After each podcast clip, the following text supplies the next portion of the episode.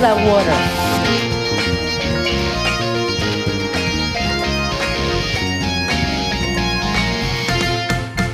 Dick poop.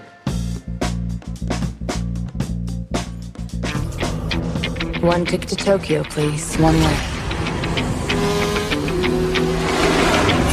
That woman deserves her revenge. And we deserve to die. No kidding, I heard it was kind of hard.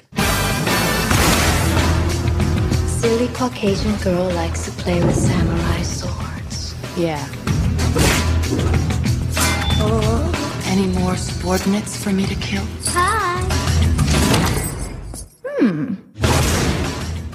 Hello and welcome to the This Had Oscar Buzz podcast, the only podcast that's sous chefing for Sienna Miller. Every week on This Had Oscar Buzz, we'll be talking about a different movie that once upon a time had lofty Academy Award aspirations, but for some reason or another, it all went wrong. The Oscar hopes died, and we're here to perform the autopsy. I'm your host, Chris Feil, and I'm here, as always, with my blood soaked bride, Joe Reed. I was gonna say it's your baby, but like that Oh, didn't God. seem quite appropriate. Yeah. Oh, God. That's fine. What what's a quote? What's a quote that I can pull that isn't like Do you I don't find know. me sadistic? silly rabbit tricks are for kids? Although the I opening that this movie is "Do you find me sadistic?" is really hard to not, you know, read as Tarantino uh, commenting to the audience and then giving them the bloodiest movie in Sure. the world. we're gonna have to have like Tarantino caveat corner where we just sort of purge the whole thing of like I'm not spending one whole episode asterisk, uh, perhaps more. Um, Are you already spoiling what's coming to uh, next week to listeners? maybe I think by the time they're listening to this, they probably will already know. Who knows what we're Next talking about? we find out that our uh, daughter is still alive. but um I, there are there are ways in which people talk about Kill Bill nowadays, where like every thirty seconds they have to be like, "But Quentin Tarantino tried to kill Uma Thurman in a car, and we can't like enjoy this movie anymore." And like, I just want to like get it all I out of the way. people talking that way about this movie. I'm if anything, I see people talking like praise for Uma and that this is actually such a fun fucking movie. it's so fun. It's so fun, And it's also that scene doesn't happen until available on streaming, anyway. which I think helps. But like, did Mhm. Quentin Tarantino try to kill Uma Thurman in a car? Yes, we all saw the footage. It's you know shitty and it sucks and like it's shitty and it is a Miramax sucks. It's there's I whatever. Don't don't make me don't make me go down the rabbit hole of like creative relationships and partnerships are complicated because like I could but I won't. Um we should also say creative partnerships uh, are complicated. this is the 20th anniversary of this movie, which Fuck is yeah, kind is. of why we're doing this today. We thought Yes. it would be fun to, uh, you know, talk about also a 2003 movie, which our first miniseries was. I know. the 2003 year, and And this movie dominated the year 2003 in terms of if you were in any way plugged into the movie scene uh online back in 2003, this was the movie. Remember how I talked about before about how like Batman Forever dominated all the youth focused discourse in 1995? one Like, million percent. that's what this was to anybody who had a you know who was on a message board for him. I was trying to think of like what exactly how exactly did people exist online back in 2003? Like everybody had email addresses. We were past the point of like America online by this point. Sure, sure, sure. But sure, it was sure, still like a good few years pre Twitter. So I feel like I got most of my movie knowledge around this time from message boards or like the film experience or fan sites, etc. You sent The me former an Oscar cool Watch. Link, and I thought that that whole entire website had been burned to the ground like it should be. here's what I say. Like, even at the time, I the the tone of Ain't It Cool News was too much for me. It was too breathlessly fanboy too much, and yet Too I heterosexual, too too online. too too all of it. But very different than being two online now. Two online It's a different- is it's a very different flavor of two online. Three, 2002, two online. but so I sought out this, and we'll talk about the trailer, the initial teaser trailer for Kill Bill before it was split into two movies in a second, because it's one of the greatest things I've ever seen in my entire life. Um, but I do have nostalgia for this era when news was a little harder to come by and the presentation of it could be so like niche focused. Like the Ain't It Cool News people were all sort of like that, and then the Oscar Watch people will uh, were all sort of like that. Like everybody had their sort of like way in to the conversation, and it Early is not lost on me. It is not lost on me that most of the people who were like gatekeepers of these sites, your your Sasha Stones and your uh what's his face from Harry Knowles. the They're all bad Harry people. Knowles, Devin Faraci. All these people are just like bad people who have done bad things and, and support bad causes. And yet, there was something to the idea that, like, this person was at some sort of a screening where they leaked the Kill Bill teaser and nobody else heard about it until he emailed Ain't It Cool News and was like, I have the scoop. And it's just this liminal internet period, pre Twitter, pre social media, when like these days that news would stay secret for 0.004 seconds. And not only that, but the leaking, like things are also for pre reason. Reddit, we should say too, because like now That's big. Like Yeah. the the way that it these things work, it's like this is what Reddit is now.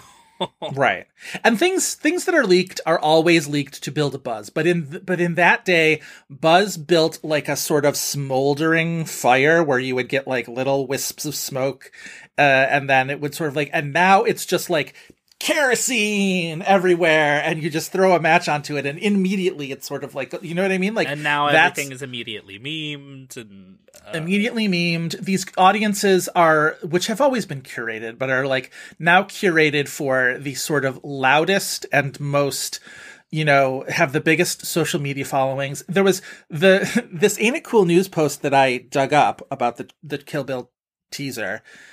Literally described the teaser shot for shot, which I found both annoying and charming in a way I find a lot of that milieu sort of annoying and charming at the same time.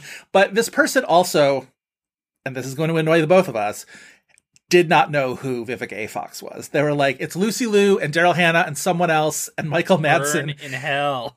Burn But like, hell. I also find it. I also find that a little bit not necessarily charming, but like it's interesting that people just had those kind of blind spots, and this blind spot is problematic, probably.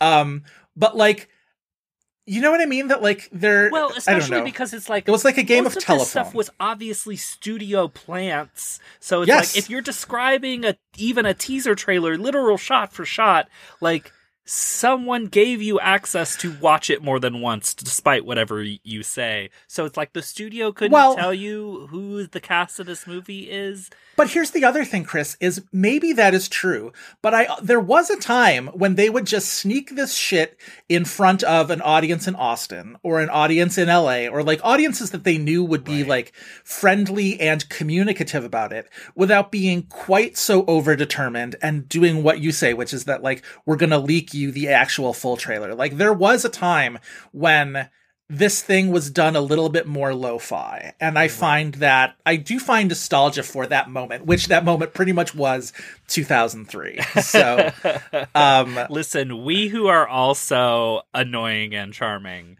uh, yeah, that's our do have tagline. patience for uh, some of that the the vibe of that era, if not Right. the actual source the people. uh, right. You know, right.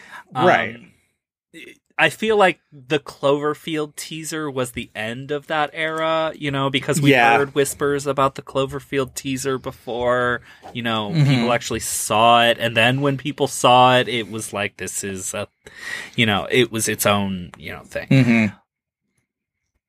But This Well, and also the Cloverfield teaser came around in the early days of Twitter, and like not to like blame all of society's downfalls on Twitter. I'm like that meme of like society if Twitter never existed, and it's like gleaming futurescape and you know all this sort of stuff, but like it's not necessarily not true. Um, but it did change the way that like information could no could no longer sort of snake its way out of anything. Now it's like you know. I don't know. It's too instantaneous. It's too much. It's all too much.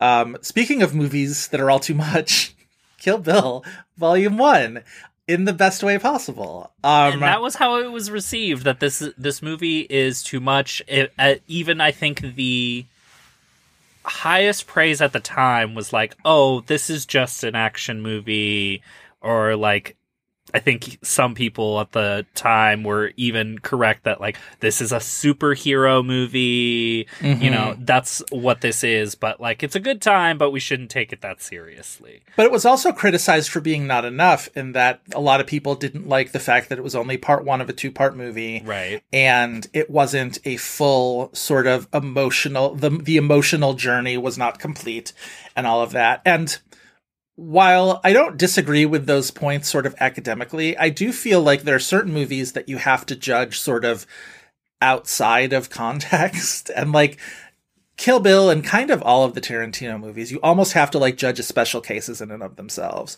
because there just is no other movie like Kill Bill, either one of the Kill Bills. And trying to sort of be like, well, you know, I would have liked it better if I had gotten like the full resolution. And it's just like, well, yeah, well, you get that in in in part two, and no other movies are going to sort of just like slice themselves in half this way, and you just have to sort of take it as as it comes. I don't know. I mean, I'm going to say this without having watched Volume 2 yet, or rewatched, I should say. sure, sure. I do actually think that there's a complete narrative arc to this movie, and I think that there is a They're very different movies. there is a thematic thread to this movie, and one that Yeah. I think you know, looping back to the things we've been saying so far, I think makes this movie even more fascinating than I was kind of expecting it to be on this rewatch. I don't think I've seen this movie since college.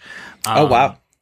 and there's a i think completed interesting and satisfying narrative arc about you know this is a revenge movie but i think Mhm. very much this is a movie that's interested in Yeah. uh comeuppance and the idea Oh, that yeah. your actions uh whether in your own justification or not will Mhm. uh come back to roost and Yeah. uh greeting that graciously and uh accepting your fate uh as it Right. were because I think you even get it in O-Ren Ishii, who's at the apology moment where she's like, Yes. "I'm sorry for making fun of you, and now we have to Yeah. uh, I, you know, I have to accept that I did this wrong right. um, in the moment, and here is my apology for it. And now we can move on and keep fighting.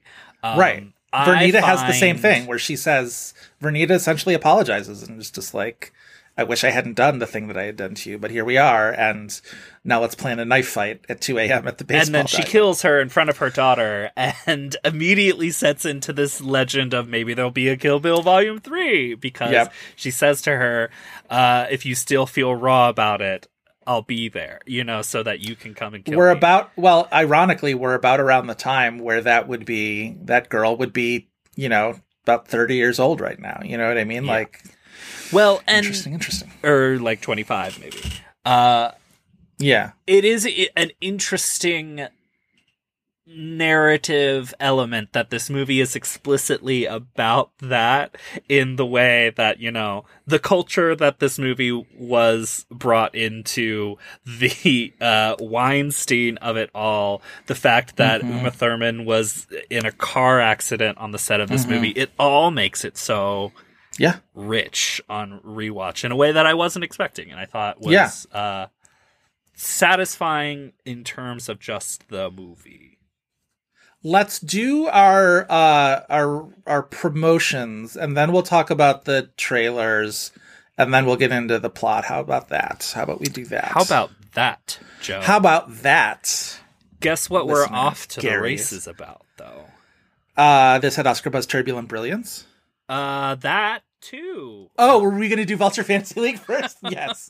All right. Okay. Vulture yes, we are off to the races. League.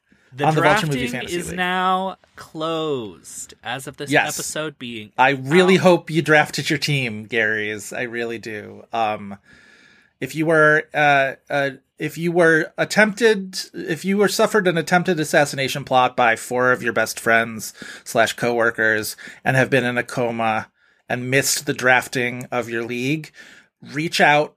Let us know.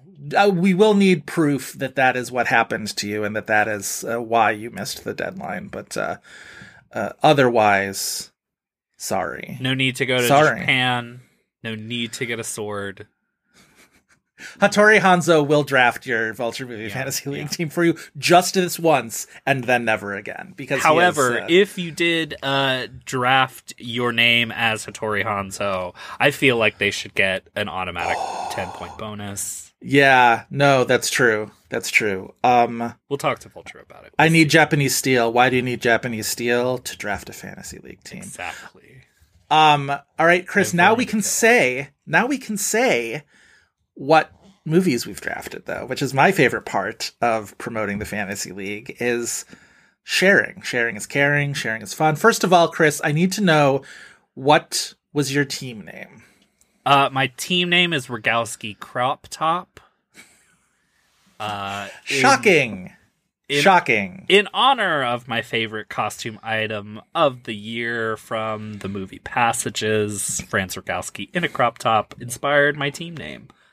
So I have a sad story about my team name. The sad story of the umlaut that was not allowed. the umlaut that will never be. Um, I had been hanging on to the team name, the Owls of Guhuler, for a while.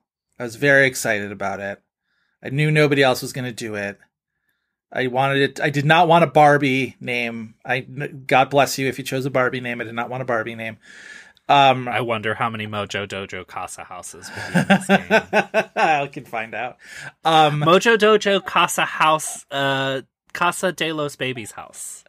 Mojo Dojo Casa House of Blue Leaves. Aha. Aha. Um. Anyway, so I go to enter in, uh, Owls of Gahuler, uh, properly properly uh, punctuated with the apostrophe after ga, and then uh, the appropriate umlaut over the u in Huler because that makes it funnier. It just does. Yeah. Umlauts make things funnier. So I find out that it did not allow me to have special characters in the field, so I had to enter it in as owls. I, so I considered other things. I was like, well, do I bail on the joke because it's not as funny if it's not properly presented? But I thought about Martha Marcy May December, but I saw that two other people had already chosen that as their team name. Shout out if that is one of you. we clap to listening. you. We clap to you. I thought about Tin Roof Rustin, but nobody ever seems to respond to that joke the way that I want them to, which is um, handing me a million dollars and saying it was the funniest joke they've ever Yeah. heard. So I laughed. How dare you? you chuckled. You you politely chuckled. Um, uh, listeners, go listen to a B52 song for once in your life. Okay. Anyway, I decided to pl- to trudge through and not let the perfect be the enemy of the good. And so now my team name is the Owls of Gahuler.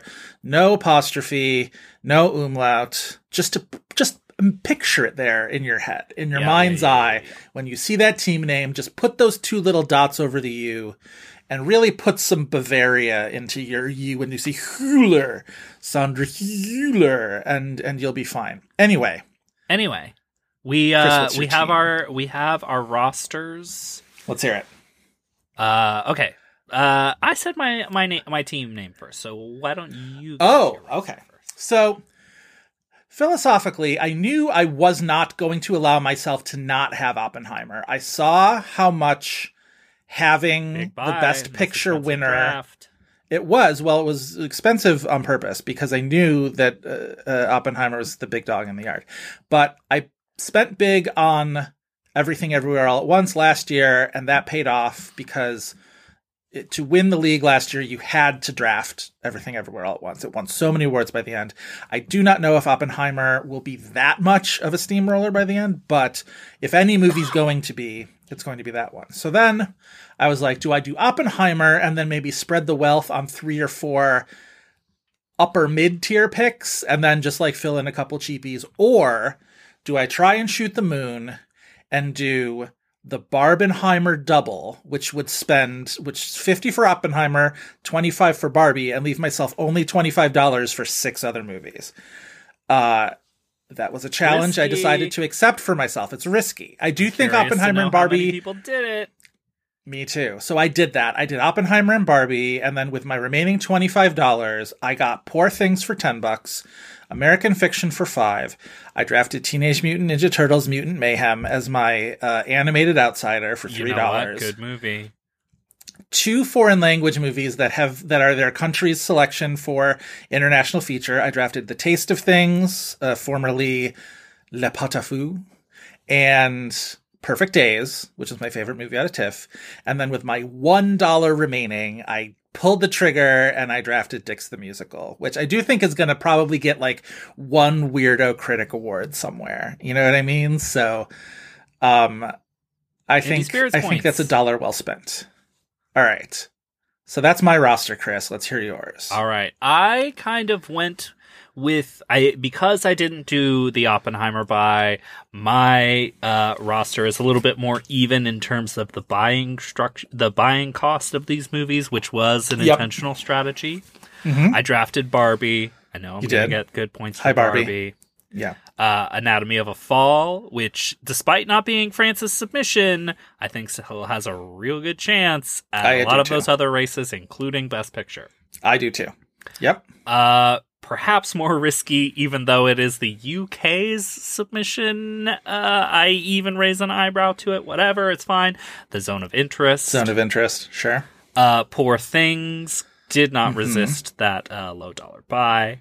Mm-hmm. I do feel like a lot of people are going to be drafting poor things. Yeah, Yep. yeah, yeah, yeah, yeah. Uh, Priscilla, which I feel like is maybe one of my riskier bids, but you never know. You never know. What is that? Eight dollars or was that a ten? It was ten dollars. Yeah. Ten dollars for Priscilla. I did the five dollar All of Us Strangers, Nice. which I feel like is going to pay off, if maybe not for things like Best Picture or maybe even Best Actor. Uh, that is an Mhm. adapted screenplay, and People are looking for that as the Aftersun of this year, and that is the same price point. So uh, perhaps We shall see. We shall see. Uh, I did do the five dollar American Fiction buy, Nice. and then uh, closing it out, I did the Boy and the Heron. Ten dollars for the Miyazaki. Very good. Feels That's like a a, very- safe bet for every Critics Prize for animated feature, Yeah. So if nothing uh, else. You so your most expensive movie was Barbie at twenty five, and your cheapest movie was American Fiction at five dollars. That's the range. Yes, That's not bad. That's Boy an and the Heron, I interesting. think is also five dollars. I think Boy and the Heron is 10, but I could be mistaken. Um anyway, actually I have it right in front of me. I don't know why I have to be coy about it. All of. Us Strangers is also a five dollar buy. Yes, yes, yes, yes. Um Boy and the Heron boom bada boom boom boom is a God, that Saltburn at 15 is not a I hope you didn't do that, people. I hope you did not try Saltburn That's at a 15. It's too risky much. buy. Boy and the Heron was $10, yes. So, there you go. There you go. There you go. Um, I like that team, Chris. I like that our strategies are so different. I really went for stars and scrubs. You really went for a more balanced team. I'm very interested to track our relative success throughout the season. going for a balanced team uh didn't go so well for me last year but this feels Could be a more balanced year. This could be a more balanced year.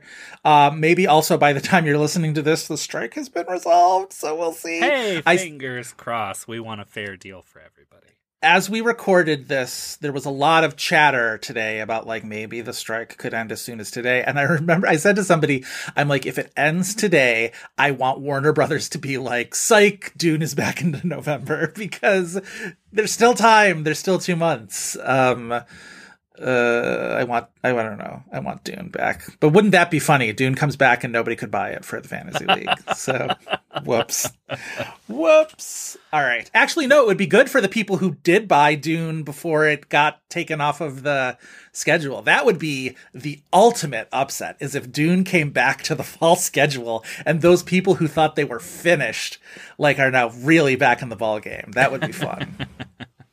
Well, that's our rosters. We're going to be giving you weekly updates on the Vulture Movie Fantasy League. That's right. Uh, we're all going to have fun. Uh, I'm so excited. Checking out the league name, all of us Gary, see how you are comparing to your other This Had Oscar Buzz listeners. I'm interested that neither one of us pulled the trigger on the Taylor Swift movie, which was on my short list, but ultimately did not get picked.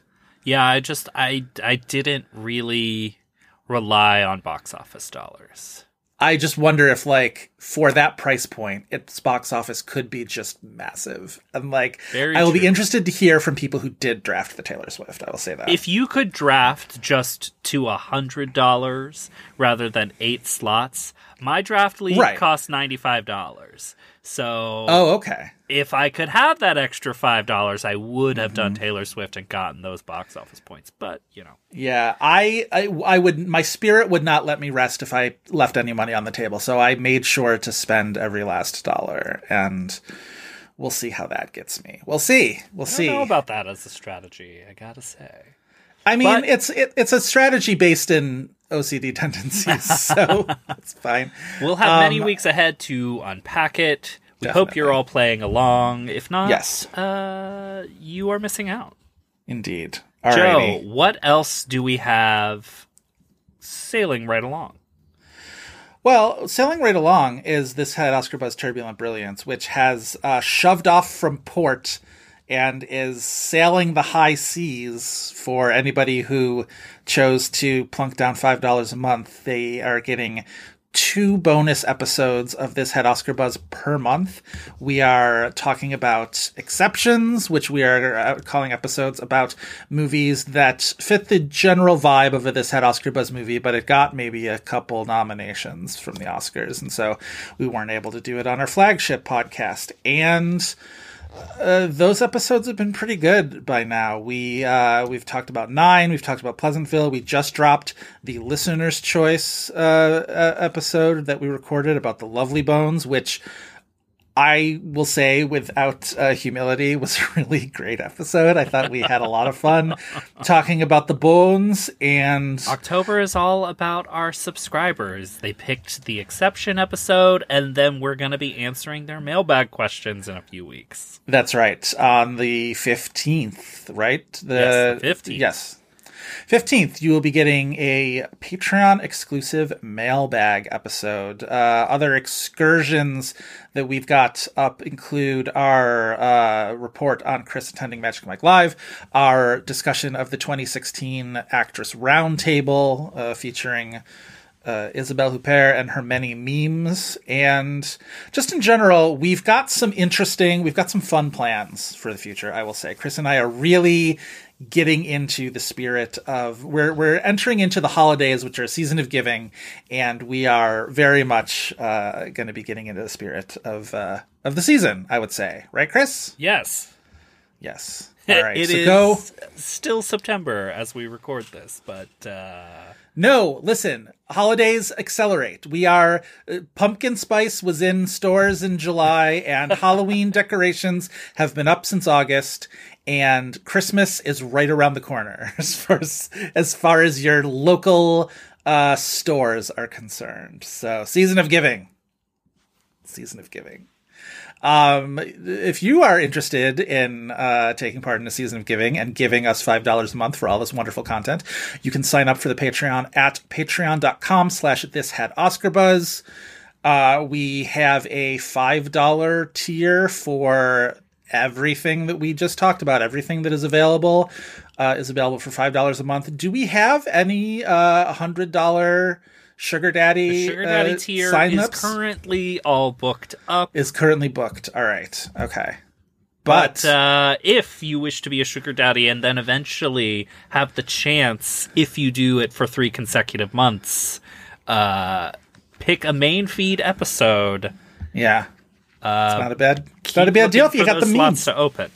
But right. uh, uh, prepare to uh, have those in the coming months, possibly. Yeah, those will be coming too. Again, season of giving, season of giving. All right. Um, I don't know why I'm deciding to make that happen. What's the Marlo Thomas ad that that is before the movie? That used to be before the movies at like. Do you remember that? Where like the St. Jude's uh, Oh. hospital ads would come, and Marlo Thomas would be like, "It's a season of giving." It was always a season of giving. Good for Marlo Thomas. Je- uh, you're Marlo Thomas. I'm Jennifer Aniston. That's right. That's right. Aw, what a good duo we are. Marlo Thomas should be on the morning show. I need to catch up on the morning show because I just am watching all these clips of Nicole Beharie just killing it on that show, and I don't Oh, want to be left out. I love out. her so much. Uh, I know. I, I want better things for her than We that all do. demented We show, all do. though. no, sometimes that demented show, uh, that's good. It's good to have a demented show out there. Oh, 100%, 100%. Yeah, I'm into it. I'm But- into it. I'm going to catch up. We want Maybe this week. good shows for Nicole Beharie. I like that you just did the the Italian. Uh, we want uh, we want a good show. I do that with almost everything that I say. Um, All right. Um, this had Oscar Buzz Turbulent Brilliance. Go do it. All right. Back to the episode. Back to Kill Bill. Kill Bill I wanna talk about this- 1. Volume one. Okay, but before it was uh, divided into volumes one and two, I want to talk about this initial teaser because, first of all, as is often the case, the teaser was so much better than the subsequent trailers. But this was this was the era of like Apple uh, Apple movie trailers. Yes. And we've talked about this before where we would just sort of like ha- go to Apple movie trailers constantly during the day and just like if you were me watching the trailers for The Hours and Adaptation and Chicago and, Mind you, this is pre YouTube. Oh yes, definitely. This is uh, this is pre YouTube. So we talked about the Ain't It Cool News report of the Kill Bill trailer, the first Kill Bill trailer, which was uh, released in late 2002. So we weren't even into the year yet. Was- as far as anybody knew, Kill Bill was going to be released as one movie, and this teaser gets released. And this is the first time it's completely front to back scored by the instrumental guitar solo track Battle Without Honor or Humanity, which you will know if you've ever been to like an NBA game and like the starting lineup has taken the court, um, or or something of that nature. Um, I think Maybe the best needle drop in a movie. it's so the needle Top drop five. occurs in the movie when O-Ren Ishii and her posse are uh, headed to their little secluded room at the House of Blue Leaves. But in the trailer, it's uh, it's it's right at the beginning. You see the the plane sort of descending into Tokyo, and then like it's so many of these shots from the movie that would become just iconic from like it's it's very focused on like the Uma tracksuit. The shot at the very end is the thing where they're all surrounding her in the circle and she pulls pulls back the sword and they all sort of like lean back. Um, there's scenes that ultimately get cut from both movies altogether. The Michael Jai White scene that ultimately got deleted from Volume 2 gets referenced in this trailer. It's just the perfect. I, I cannot tell you how excited people were, including me, at the time when this teaser came out. We hadn't had a new Tarantino movie in six years by this point. With well, this by the point the teaser came out, it was five years because it was late 2002. But since Jackie Brown, um, he's talked Six about years is the longest gap that we've gone without a Tarantino movie. He's talked about how during that time that's when he was writing the screenplay for Inglourious Basterds and it had turned into this like behemoth that he could not figure out how to end.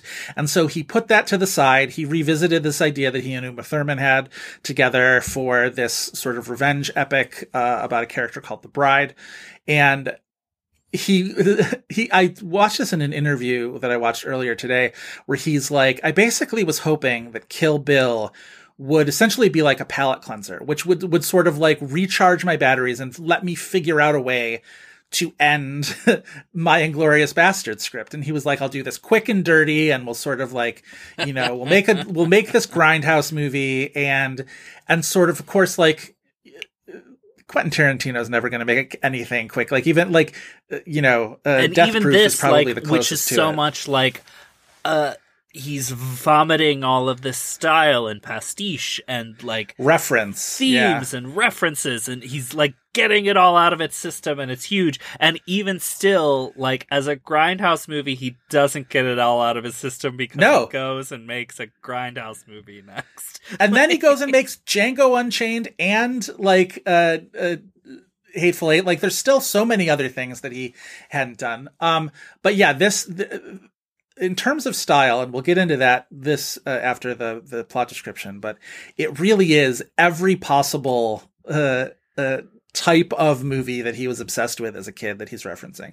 But I just think it's so funny that like the intent of Kill Bill was not this like this was not the epic he had been building to. Inglourious Basterds was, and this was the sort of like uh, small little movie he was gonna do in between, and it becomes this two part giant epic. And I like Inglourious Basterds a lot, but like if you're asking me to choose, you know, Kill Bill or, or Inglourious Basterds, I'm going to choose Kill Bill, particularly Volume One, which this I definitely rewatch really like i'm not gonna i'm not gonna say jackie brown isn't my favorite tarantino any it, it just is like in the sure, rewatches i'm like this movie's just perfect it's a fucking Yeah. perfect movie Yeah. but like kill bill is just like if your top three tarantino doesn't have kill bill in it it's probably wrong like yeah. it- it's Yeah. so I don't I, maybe I just had like the experience of this isn't something that I've watched regularly all the time, but like Right. I was very hot and heavy for it when it first came out and it's been a long time since I've seen it, but like it's just so like note exquisite and it's like even though at the time it was Mhm. reduced to this super violent thing and it's like well it's Right. really violent and you know it's Tarantino but like I guess it's good no it's like it's it it's so rich throughout like there's moments that like you savor basically every moment of this thing even when it's super gross and I remember the first time I ever saw this movie, and I saw it with one of my very good friends who was not who like was the person I went and saw movies with, but I was definitely like way more into movies than he was. And I just I remember so clearly just from the moment of that title card and the sort of like special presentation like 70s throwback thing all of the Times New Roman font and then by the time we had gotten like the front to back bang bang my baby shot me down the nancy sinatra version which like plays completely over the credits i could already tell that i was so much more into this movie my friend was. And i remember by the end he was just like i don't know what i thought about that. And i'm like oh so good. Um so that was the uh that was the distinction. But god i just remember so vividly those first like 10 minutes and me being like oh this is like nothing. And like it's not like quentin tarantino hadn't prepared his audience for his style from reservoir dogs to pulp fiction to jackie brown and even still you watch that first 10 15 minutes of kill bill volume 1 and it's just like i you know it's, it's, all such an experience point. yes I saw Yeah. this movie opening weekend with my dad, and we were like on cloud nine. I do think that this movie has like the uniting force. Uh, it it has like the juice to end all conflict between gay and straight men. Um, I think we are united in loving this movie. nice Um, but it was my father and I. And the cliffhanger of this movie, you know, the final line before the hard cut to black of does she know her daughter is still alive? And then it's like, boom, we'll see you in six months.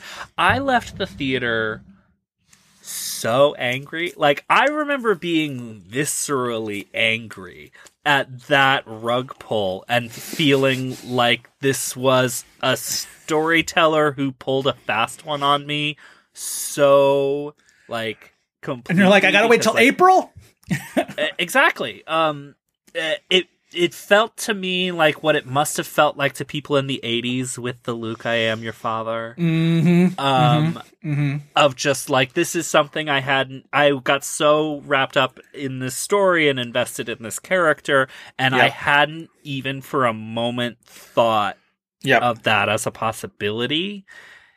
And I was, There I- it it, took me it a, a minute to not be It did- suddenly so I- angry at this. I do remember more so now watching it again, I'm like, wow, I was really stupid for not like expecting that because like ov- it's like it's such a Chekhov's baby, She's shot right? in the head.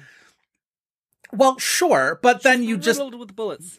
Sure, but then she the fact that she survives kind of tells you what sort of universe we're living in, right? That she Right, like she right. sur- That she survives. survives and like is you know uh, uh, uh, horrors done to her in her survival in this Mm-hmm. coma, but also apparently someone has been giving her pedicures uh, the entirety of her coma because Well- we get the Tarantino like foot shot. And you she see has, you see Tarantino's squeaky- hand coming from off screen with a file and just being like Yeah. with a file and then clear polish. the foot stuff is very like like with everything i feel like the the revelation of the tarantino foot fetish really like unlocks so much because you go back into all his movies and you're like there it is There it is. There it is. It's- it's there it is you're you're tarantino or you're dicaprio in uh tarantino's own uh, once upon a time in hollywood just like pointing to the screen being like foot fetish foot foot foot Once foot, upon a foot, time in foot. Hollywood is like the he, the full he's trolling us now. Well, that- by that point, he Margaret knows that we know. Foot Yeah. squashed against a windshield. he knows that we know at that point so it's Right, like right. yeah it's it's a little less fun um listen go off quentin get those piggies wiggling um yeah You know what? Good movie.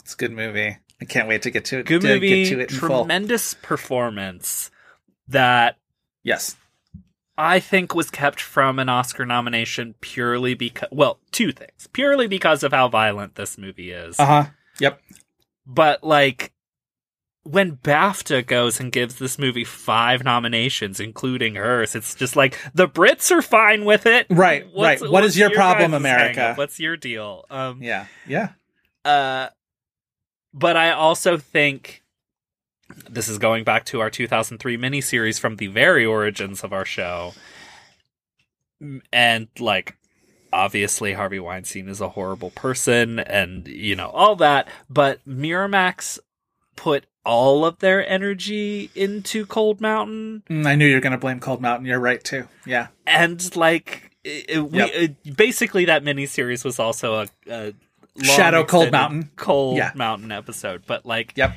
it's Cold Mountain's fault. Like, and I am someone who's like, Cold Mountain's a good movie, but like, I don't know. cut to, cut to chris in his car with a spiral notebook that is just like one cold mountain like Two, the human stain. Three, the station agent. everything on miramax's slate Yes, yes. I'm gonna go and kill those movies and get this uh, nominated.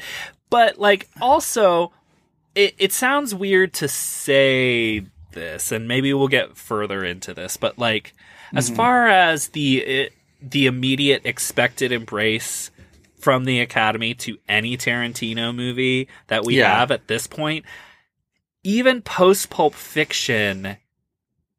Tarantino wasn't seen that way by the Academy because Not now until it's Inglourious like Basterds, Django yeah. Unchained is as violent as Kill Bill Volume. Oh, 1 yeah. is, and that movie Well, has two Oscars. Like, this is there are Tarantino's story is interesting because it's a double it's a double unlocking.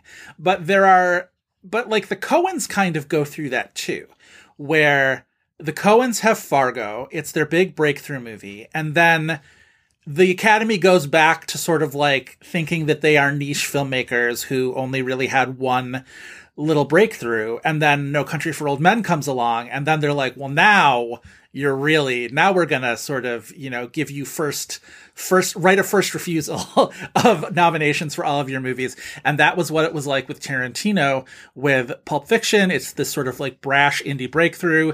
The Oscars can sort of look at him as like maybe a one-trick pony and then Inglourious Basterds comes along and they're like, ah, I see. We, you have made a movie about World War II. Come and in, he's, al- friend. yeah, he's doing his thing with like Yeah. material that maybe they he can dupe them into being like, but it's also about this serious thing because Yeah, like yeah, Django's another example of it, and like it is interesting. that- better or worse, uh, more so worse with that movie. But It is uh, interesting that Tarantino got back into the Oscars' good graces by essentially um making movies about Oscar's favorite serious Topics. topics, Yeah. but in a way that like gives them the happy ending that history denied them, right? Where it's like, Yeah. not only am I going to give you a World War II movie, but I'm going to kill Hitler. Not only am I going to give you a movie about American slavery, but I'm going to make sure that the slaves come out winning in the end. Not only am I going to give you a movie about the Manson murders, but like we get the best of those Manson family murders Right. or murderers. And it's like, oh, Hollywood's you like, all like because he. Uh, The thing about Once Upon a Time in Hollywood that's like the Oscar thing, but like his version of it is that like Mm-hmm. he made a movie about them. yeah, and it's like, guess what? You stopped Sharon Tate's murder from happening. Yes. Like, uh, yeah. I'm being glib. I love that movie. I Um, do too. No, I love that movie. I love, and even Django Unchained is not my favorite movie, but there are things about Django Unchained that I really, really like. Um, but Hateful no, I, Eight, less we say, the better. Um, I am more or less a big Tarantino fan. I'm looking forward to this movie he's making about maybe Pauline Kael. You know what I mean? Even though uh, everybody no, is. not going to be about Pauline Kael because it's it's called like the movie critic or something, but he's actually refer it. It's come out that the character is male, so it's not Pauline Kael. Oh well, that's less interesting to me. But Maybe okay. she'll play well, a anyway. supporting character or something. But anyway, I'm a fan of Tarantino, even though I had I have not liked every one of his movies. I'm a fan, and so um, I like that the Oscars have sort of welcomed him back into the fold. I think he's he makes the Oscars more interesting. I do wish he had not won that screenplay award for Django Unchained, but you know what? We can't have everything we want. So, all right, are we going to have me do this plot description because I'm nervous? Let's let's do it so we can really get into the movie. yes. Listeners, we're here talking about Kill Bill Volume 1, written and directed by Quentin Tarantino, starring the great Uma Thurman, the great Lucy Liu, the great Vivica A. Fox, the great Daryl Hannah, Julie Dreyfus, Sonny Chiba, Chiaki Kuriyama, Michael Parks, Michael Madsen, and the disembodied voice of David Carradine. Yes. You get his face at the end there, right? Don't they? they do they flash yeah, back you get his to face him? for like uh, for, like, half a second? Shot. Yeah. He says, "I'm the, The movie I'm opened man." wide October 10th, 2003. Happy 20th anniversary, Kill Bill. Yes, yes. That's That opened crazy. wide. Uh, uh, no, it was gonna. I was gonna have a 10 10 3 2 1 joke, but that wasn't. That's not gonna fit. Remember 10 10 3 2 1? The the collect calling uh, apparatus. Did you? Are you're too young to have ever Sure, sure, collect sure, sure, called, sure, have you? sure. We're gonna get real into early 2000s culture if you're bringing out 10 10 3 2 1. I'm saying though, our our age difference I think makes our experience a little bit different. I do remember going through the high school phase where like I would call my parents collect if I had to get picked up somewhere, like that kind of thing. Yeah. and that cost your parents like $10 a call. Yes, but I was all it was always that thing where I would always gain points with them because they were very much like call us at any time. You know what I mean? I think they were so Joseph, if anybody starts smoking at a party, you Okay, can call us collect. to my we'll credit, I've never you. done that. I've never, I never did the thing where I called and been like, "People are drinking beer. I'm scared. Come get me." I never did that. I, I never did that. I was a little bit of a good goody goody in school, but I was never to that extent. I never so. did that because I never got invited to parties. I never narked. It. I didn't until like my senior year. It took me most of high school to like claw my way to the lower rungs of the popular cliques. And then So, you were yeah. doing lines and you know Oh yeah, definitely. yeah, yeah. No, Shotgun. my high school. It was so funny. We were just we. I think I grew up at the exact perfect time in between heroin culture and rave Molly culture. So like it was just weed. Like the only drug that anybody did in my high like school. who was was weed. doing heroin in your No, Catholic weed and mushrooms. I remember there were like the really like the real big potheads also did mushrooms. I never did mushrooms. I've never done mushrooms actually. Maybe I should do mushrooms. All right. Eh, we'll talk offline. Um, join our Patreon. Come come along for the Joe does mushrooms and watches the Lovely Bones episode. Um anyway, I'm not promising that. Caveat, caveat, I'm not promising that. All right. Um Joe, would you like to give a sixty second plot description? Sure, it'll probably go over, but what the hell? All right, then your sixty second plot description of Kill Bill Volume One starts now. All right, we're going in order of presentation. Ready? Uma Thurman plays a woman in a bridal in a bridal dress whose bloodied face looks up at the man who's about to kill her, and just as he fires the shot, she says, "Bill, it's your baby." Bang, bang, and he shoots her down. Post credits, we're in a brightly colored Pasadena, and the bride pulls up in her pussy wagon to the home of Vernita Green, one of the gang of deadly Viper assassins who tried to kill her. A vicious knife fight ensues, interrupted by the arrival of Vernita's daughter, which pauses the violence for momentarily until Vernita gets to tries to get the jump on the bride, and the bride throws a knife through her heart, and the bride crosses Vernita's name off her death list, where she sees she's already crossed seconds. off the name of O-Ren Ishii because Quentin went and chopped and screwed the timeline.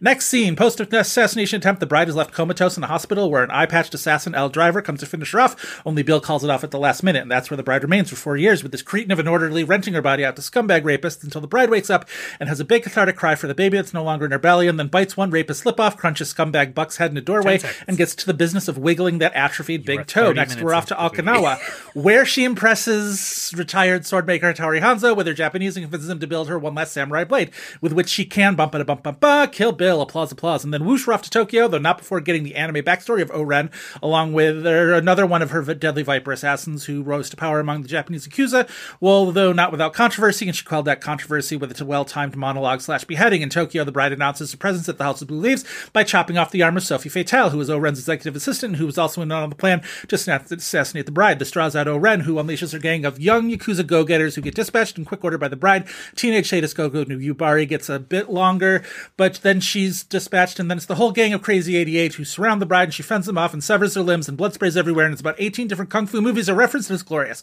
Then it's out to the Zen Garden in the background, where the bride and O-Ren face off in a one-on-one amid the falling snow and water features, and it's intense, but the bride manages to slice off the top of O-Ren's head, and then she sends one-armed Sophie back to Bill with a message that she's coming, and she won't stop until they're all dead. And Bill ends the movie with the tantalizing notion that the baby's br- baby bride's baby is still alive. The end.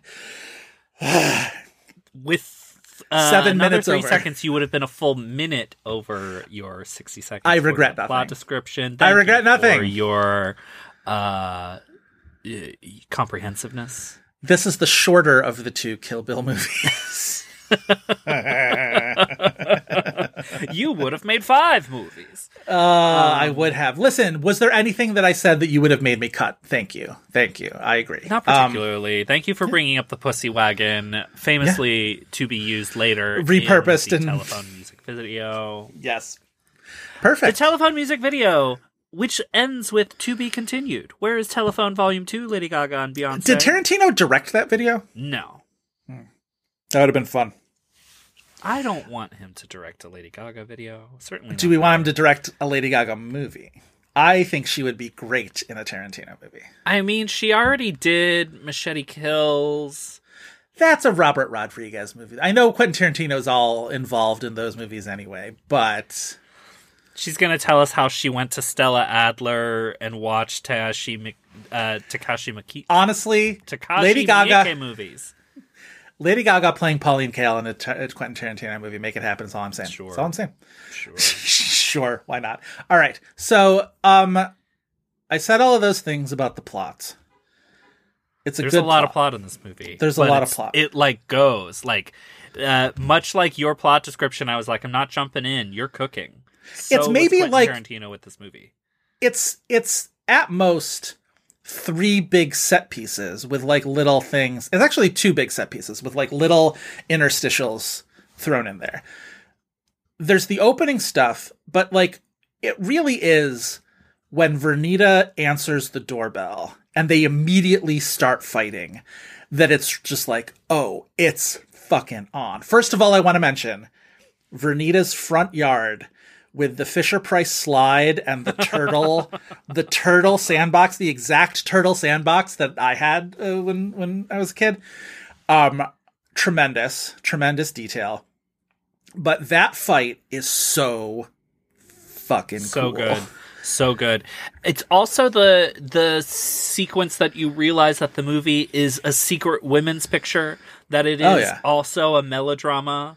And Yes. uh, you know, not that it's like going full circ or anything. That's why that's the scene with like the most saturated colors are in that are in that sequence. You know what I mean? Like that's where everything is faces- the like, brightest. this movie is enraptured in the faces of its actresses. I want to talk to the person whose job was to hold the giant spray bottle and just spray the both of them with like they're so their faces are so fucking sweaty in these scenes. Like every time they cut to a close up and it's like Vivica A. Fox and she looks like she just like came in from a torrential downpour. It's incredible. Because they're it's incredible instantly so sweaty. It's great but like all of that stuff it's so visceral it's so like the the shattering of the glass coffee table and the part at the end when when uh, the bride finally gets the knife on her and like the the walls are splattered with the coffee from the coffee mug that she kicked at her and then the and also the blown out cereal box from The cereal called Kaboom. called kaboom cereal oh yeah there's right. like so many Easter eggs. Like even just like Death List Five is a Pulp Fiction Easter egg, and like the part where uh, the bride says that'd be about square, and she like lazily draws the square with her fingers, sort of the way that uh, she does in in Pulp Fiction. Like I like that he's self-referential in addition to referencing all these other things. Um, you mentioned the part about Nikki, uh, young young Nikki, uh, walking in at the end, and the bride being like, "See ya in twenty years if you want." Um, I don't know. It's just so there. There's that one shot where it's from above, where you're sort of like the top got taken off of the, the dollhouse, and they're looking down on like the kitchen and the sort of the adjacent room there, and you're sort of like just scoping out the geography of the house to figuring out where this this fight is going to ultimately resolve. He does such a good job of playing with tension in that scene of like, what's going to happen? They stopped fighting, but they're going to start fighting again soon, right? It could happen at any moment. Uh, the shot of like the silverware drawer when she opens it and that, and then he sort of like takes the temperature up and down as they're talking because they are now having this like pleasant conversation that like turns tense you know, at, at these irregular intervals. It's it's a It's very tremendous, tremendous scene. It's so funny. It's so good. It's um and you get a good sense of who these characters were, who they were colleagues who weren't exactly friends, who respect each other enough to you know be around each other and and were close enough that the bride feels a sense of betrayal from this woman but you can they sense weren't that they like have while you know they may not like each other they operate by the same code so there is an understanding there's a shared language there Well, There- and you can tell that there are like lingering resentments when Vernita's like, I should have been Black Mamba. Like you should have like it was bullshit that you got to be Black Mamba. Um so it's like you get a good sense of a relationship that is kind of not easy to draw quickly. Like it would have been a lot easier to just be like, "Oh, they were friends. They were best friends and then she betrayed her." And and this is a much more sort of uh particular kind of relationship between the two of them, which I like I really love. Um and you get that with the other ones too. Elle clearly hated her. Elle driver just like couldn't stand her. And O-Ren kind of looked down on her. Interestingly enough, because we get that flashback where O-Ren gets looked down on for her mixed heritage, right? That's the scene mm-hmm. that leads up to her chopping the guy's head off. And yet O-Ren looks down on the bride because she's this silly Caucasian girl playing with samurai swords, right? So like mm-hmm. all of those things are are added into these moments that exist in the margins between these tremendous fight scenes. And which is why like I I people don't really uh, criticize the movies this way, but like I imagine there were probably some people who would have criticized the movies for being overstuffed or bloated because it was one giant movie that had to get cut into two. But like, there's not a lot of fat in in Kill Bill Volume One. Like, it's a pretty lean movie, even If though it anything, has it's maybe the excursions. flashback to seeing the cops at the sure. church but like that also is such like kind of necessary texture to And pacing. the whole tapestry of it and then of Yeah. course we do see more of that of the scene at the actual wedding in Kill Bill Volume 2 so it's like eh, Yeah. Plus, you need to get a sense of a span of time happening where the bride was out of the picture. And so you Yeah. need to have these back to back sequences where she is unconscious and sort of, you know, out of it. And so you get the part where the cops find her, and then you get the part in the hospital. And then by the time she's awake again, you have at least felt a little bit of an absence of her. You know? Yes, but also while she's absent from the story, we're getting this uh, where you're you know you're getting the texture uh, and the breadth of this horrendous thing that happened to her, and also the violence that stayed happening to her in there in a way that makes you really invested in her revenge that Yeah. like makes you as an audience root for her to kill all these people Well, and I don't want to hold forth on this movie in a feminist context because, like, I don't have the chops to really, like, pull that off. But it, you know, it is interesting how much color gets put into this movie along those lines, right? Um, obviously, you know, her being sexually assaulted in the hospital is like is not a subtle sign about like the ways in which women's bodies are vulnerable to men in, you know, the world. Even this person who is this world class assassin, right? But like it's the like it's the way that like the cop, you know, is gross and sexist, calling her a tall slice of cocksucker. You know what I mean? When he's, you know, uh, peering over her or whatever. And I don't know. Like, I don't know. I'm not sure how much credit I want to give for like Quentin Tarantino creating right this like well because he's feminist it- masterpiece. Right, he's still making those things like body and stuff. Like you get that close up shot of the Vaseline Right. jar with pubes on it. Like it's Right. It's still that like that part of it's gross, but like I also think it's tonally consistent with everything else too. So it's like I don't necessarily want to fault him for anything on the opposite end of it in terms of like Yeah. dealing with any of this stuff too because it's like he's making a consistent movie um Well, that's there's a- like all maximalism all at you know an 11 or everything is Yeah. exclamation point in this movie Yeah.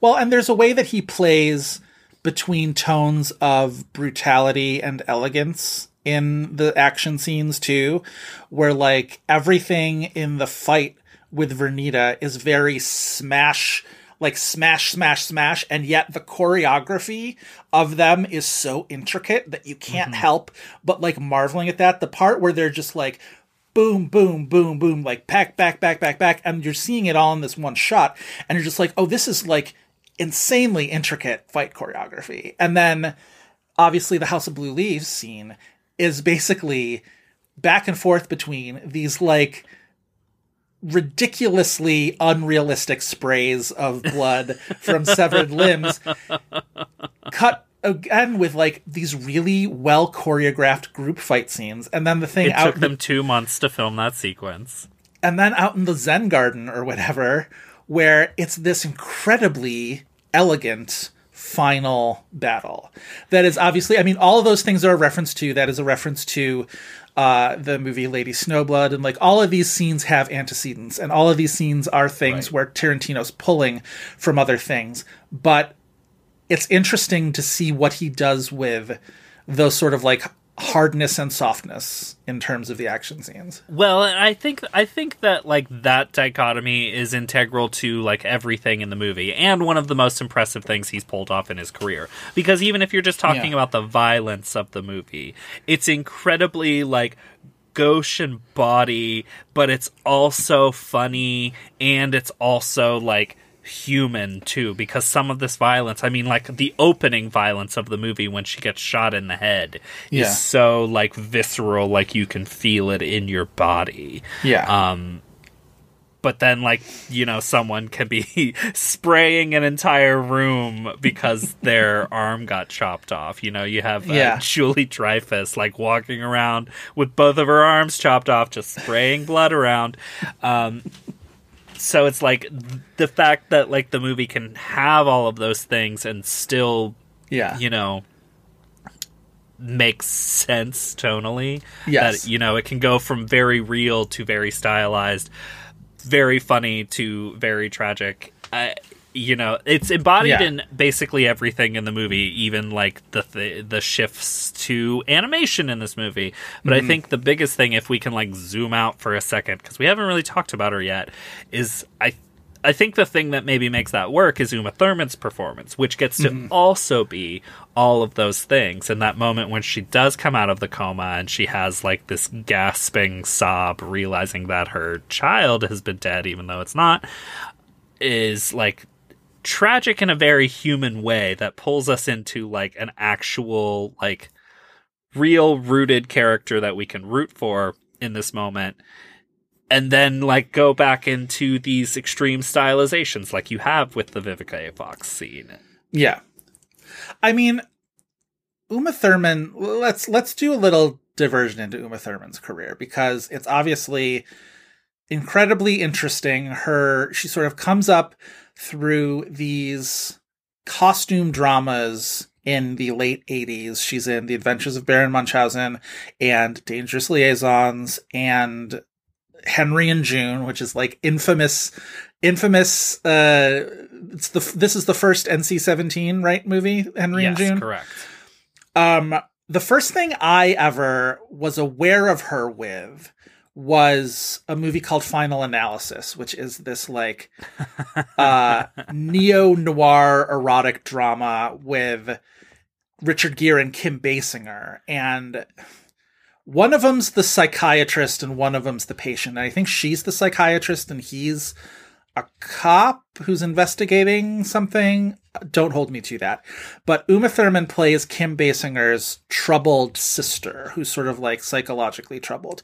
And I don't really know the specifics of it beyond that, but that's the first time I really remember seeing Uma Thurman in anything. She had already, like, Dangerous Liaisons was kind of her big, you know, breakthrough. That was such a, you know, rich cast in that movie.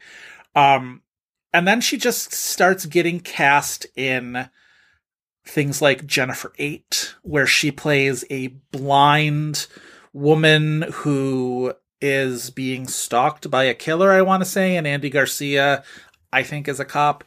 Um, Mad Dog and Glory, which is this sort of oh, you wouldn't. The casting is a surprise. This is a mobster comedy where the mobster is Bill Murray and the nice guy is Robert De Niro, and you wouldn't you would expect it to be the other way. And she's sort of the the woman who comes between them. Um, and then Pulp Fiction happened. Oh, sorry, but even Cowgirls gets the blues. Is The Gus Van Sant disaster, which Gus I Van have Sant seen, disaster. and it is definitely a. Is it bad? I've never seen it. It's All I bad. know, it.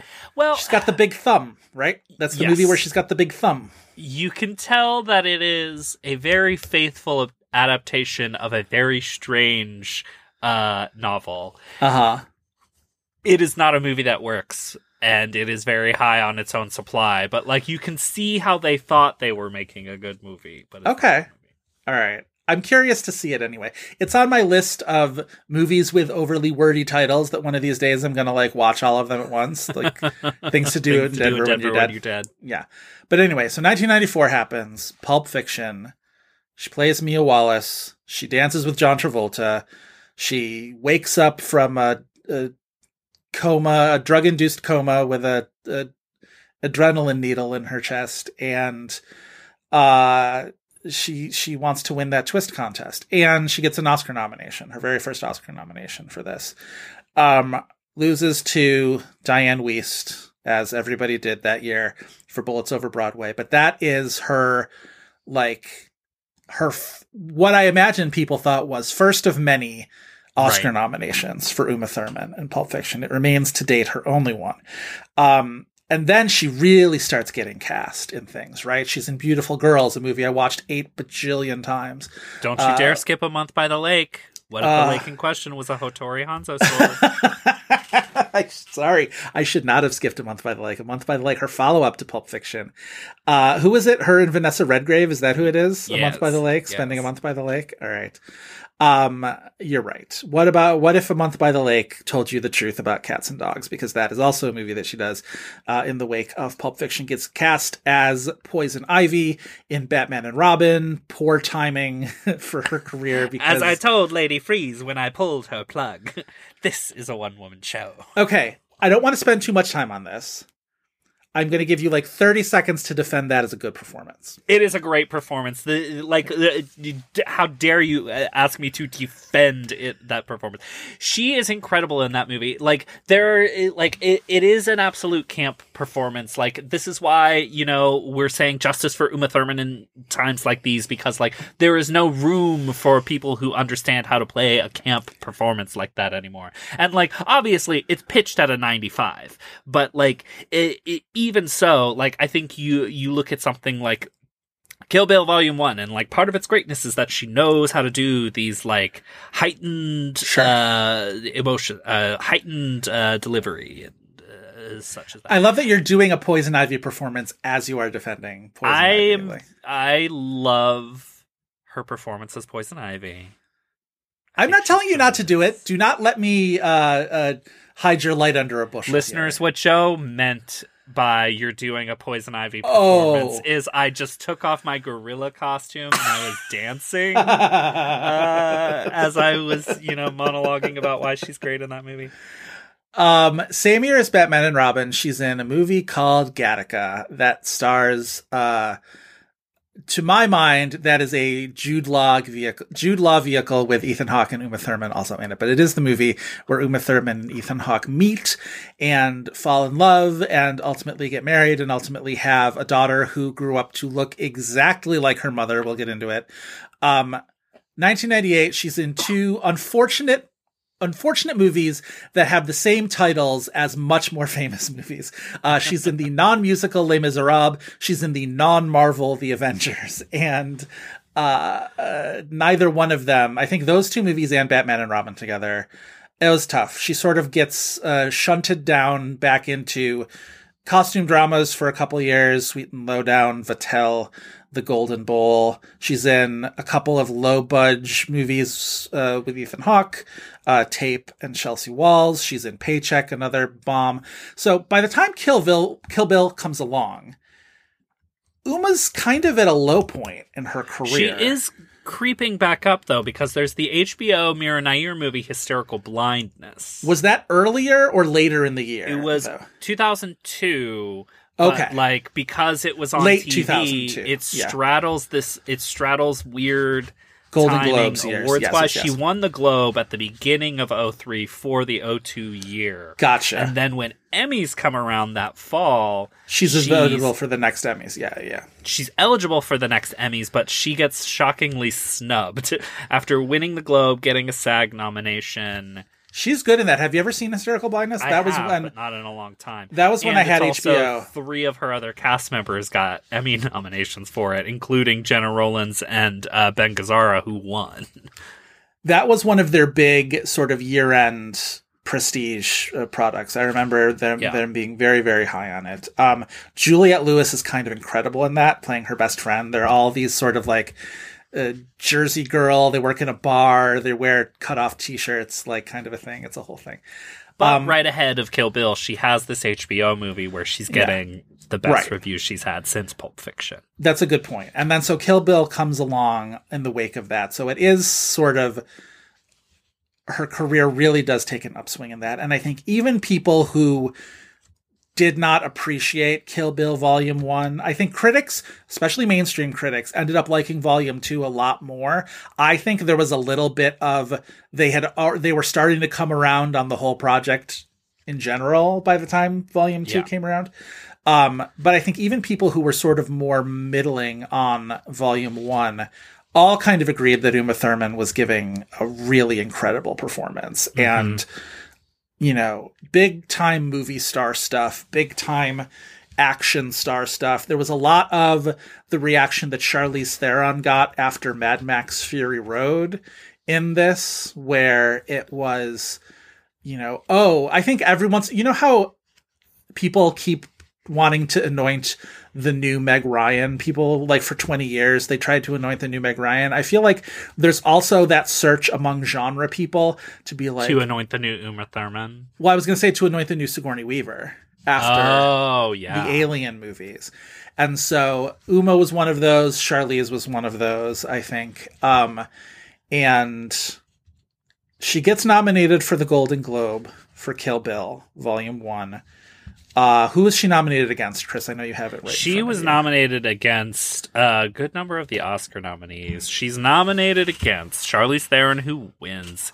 Cate Blanchett for Veronica Guerin. Uh, we should do uh, an episode on Veronica Guerin, especially movies that only exist as a title. We should, because Scar- I would love to talk about Joel Schumacher again.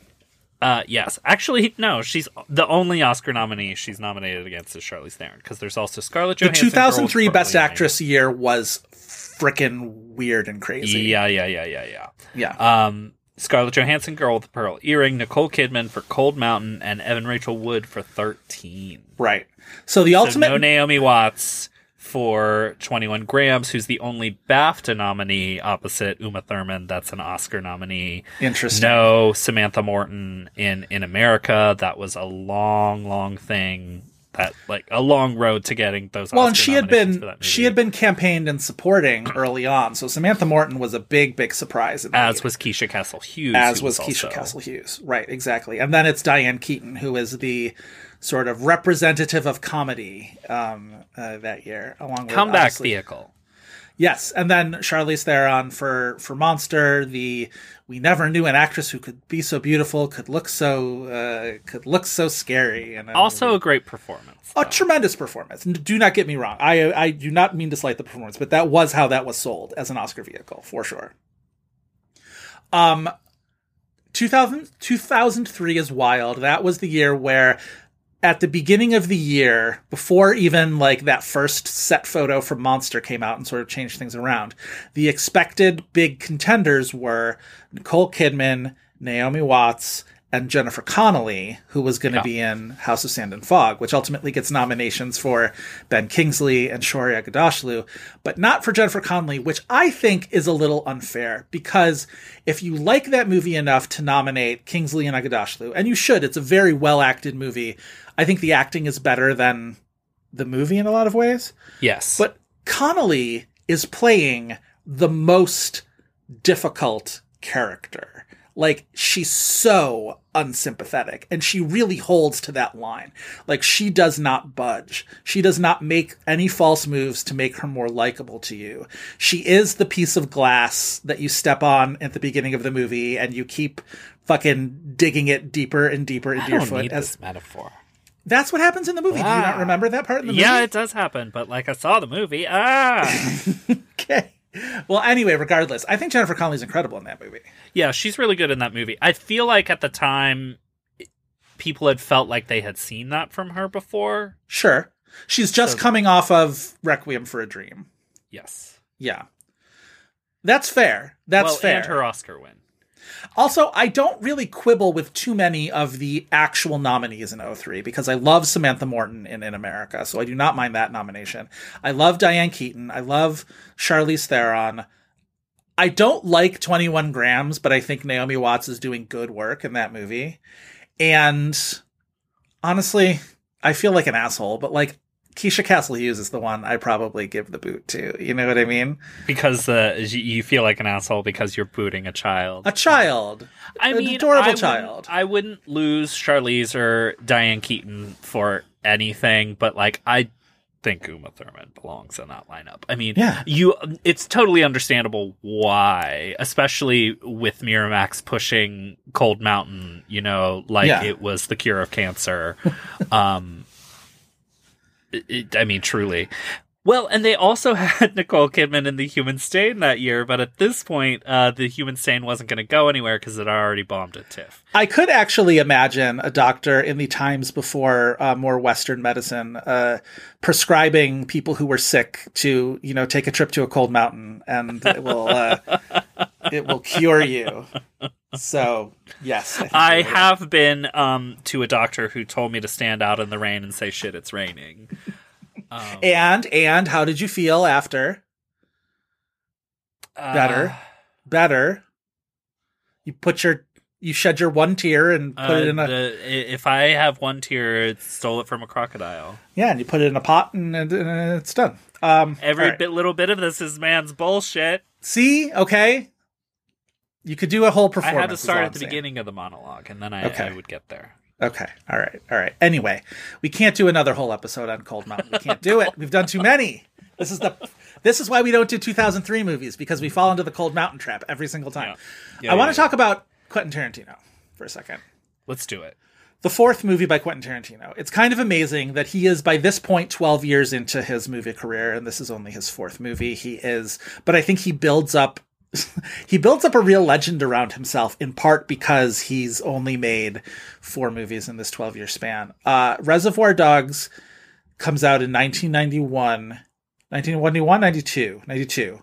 Yeah. Um, very much a part of the wave of American indie film of the early 90s. It's a sure. huge standard bearer of that.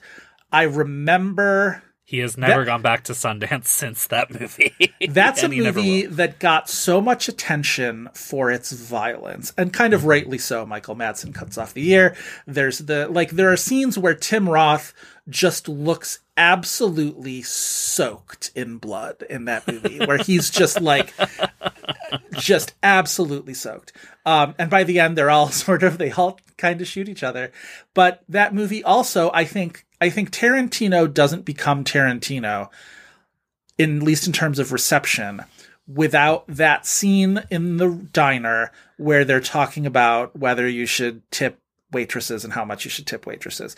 Because that is then where this incredibly violent movie about gangsters also has this like oasis of really literate um sort of leisurely paced like there the movie is in no hurry to get past this scene and so the characters are allowed but like fever pitched verbiage. Sure.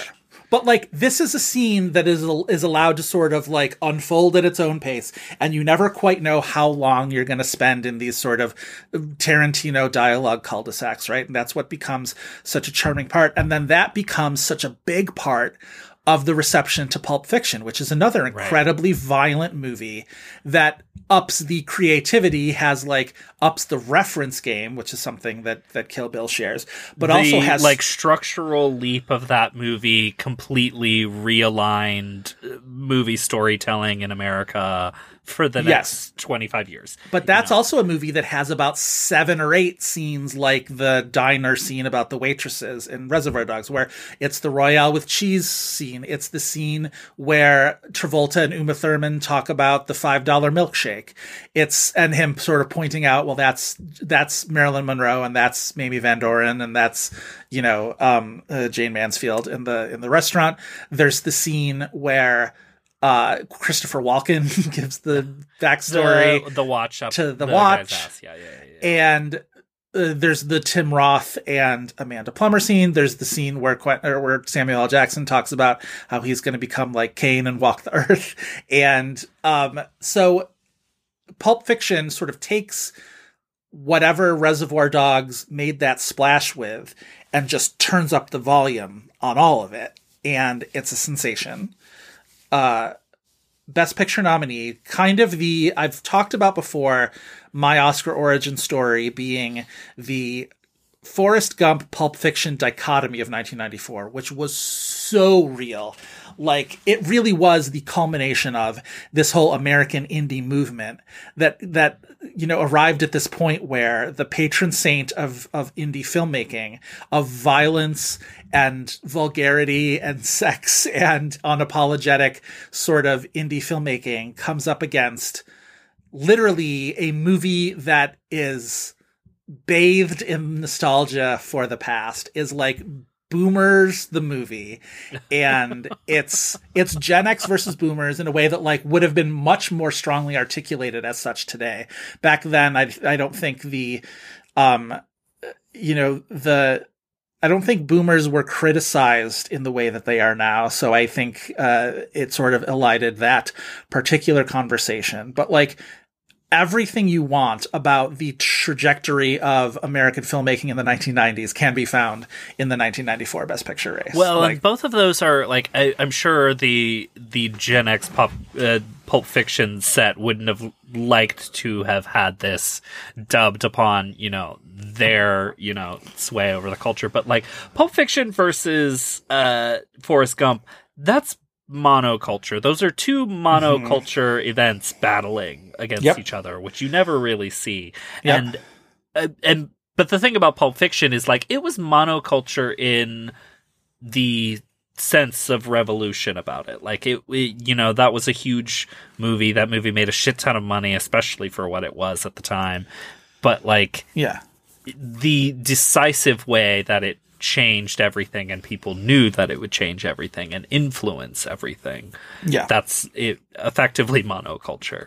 oh yeah, for sure. Wi- and, And, but like he goes on to make weirder kind of movies than that. I mean, you could argue that he himself is monoculture, but like I don't know if his movies have ever been quite since. Like Kill Bill is very weird, but I also think Jackie Brown is such an interesting pivot from Pulp Fiction in a way that like you could see at the time how it would maybe satisfy nobody in that like if you're coming off of Pulp Fiction and then you do this essentially character piece that is still violent that is still like creatively you know bounding it's very minor key in all of those things Yeah. and yeah. you know i think the like more human elements that you can talk about in something that's incredibly stylized like kill bill is Yeah. there but like that is the top note of jackie brown Jackie And, like, Brown had to happen. Jackie Brown is the absolutely inevitable come down from Pulp Fiction. And it was it's the always come down, but it's also like you could see how it uh, would annoy people too, because Yes. like getting lost in the weeds of Tarantino dialogue. That movie is two and a half hours of being lost in the weeds of its own dialogue, and that's why it's amazing. Well, but like it and- also brought that like that quality which people might not have not everybody might have liked they're really gonna hate it about jackie brown Well, and that's the movie where, if we talk about it in the you know context of our friends at Blank Check, right? That is the movie where he had the blankest of blank checks, where he could really do whatever he wanted, and i what would he say the hateful eight is that Well, it is also that. I think Tarantino's a movie a filmmaker with a couple of blank checks, but certainly coming off of Pulp Fiction, I think Tarantino is really powerful in terms of the way he can dictate what his next movie is going to be about. And it ends up being this sort of ode to Pam Grier and the blaxploitation movies that he was obviously quite sincerely, you know, uh, you know, influenced by. I don't think it's a put on for as much as Tarantino's uh, relationship to race is complicated and not always shines a great light on him. But I think he's incredibly sincere about how these blaxploitation movies really uh, inspired him and influenced him in his career, and you see that a lot also in in the Kill Bill movies. Um, Yeah.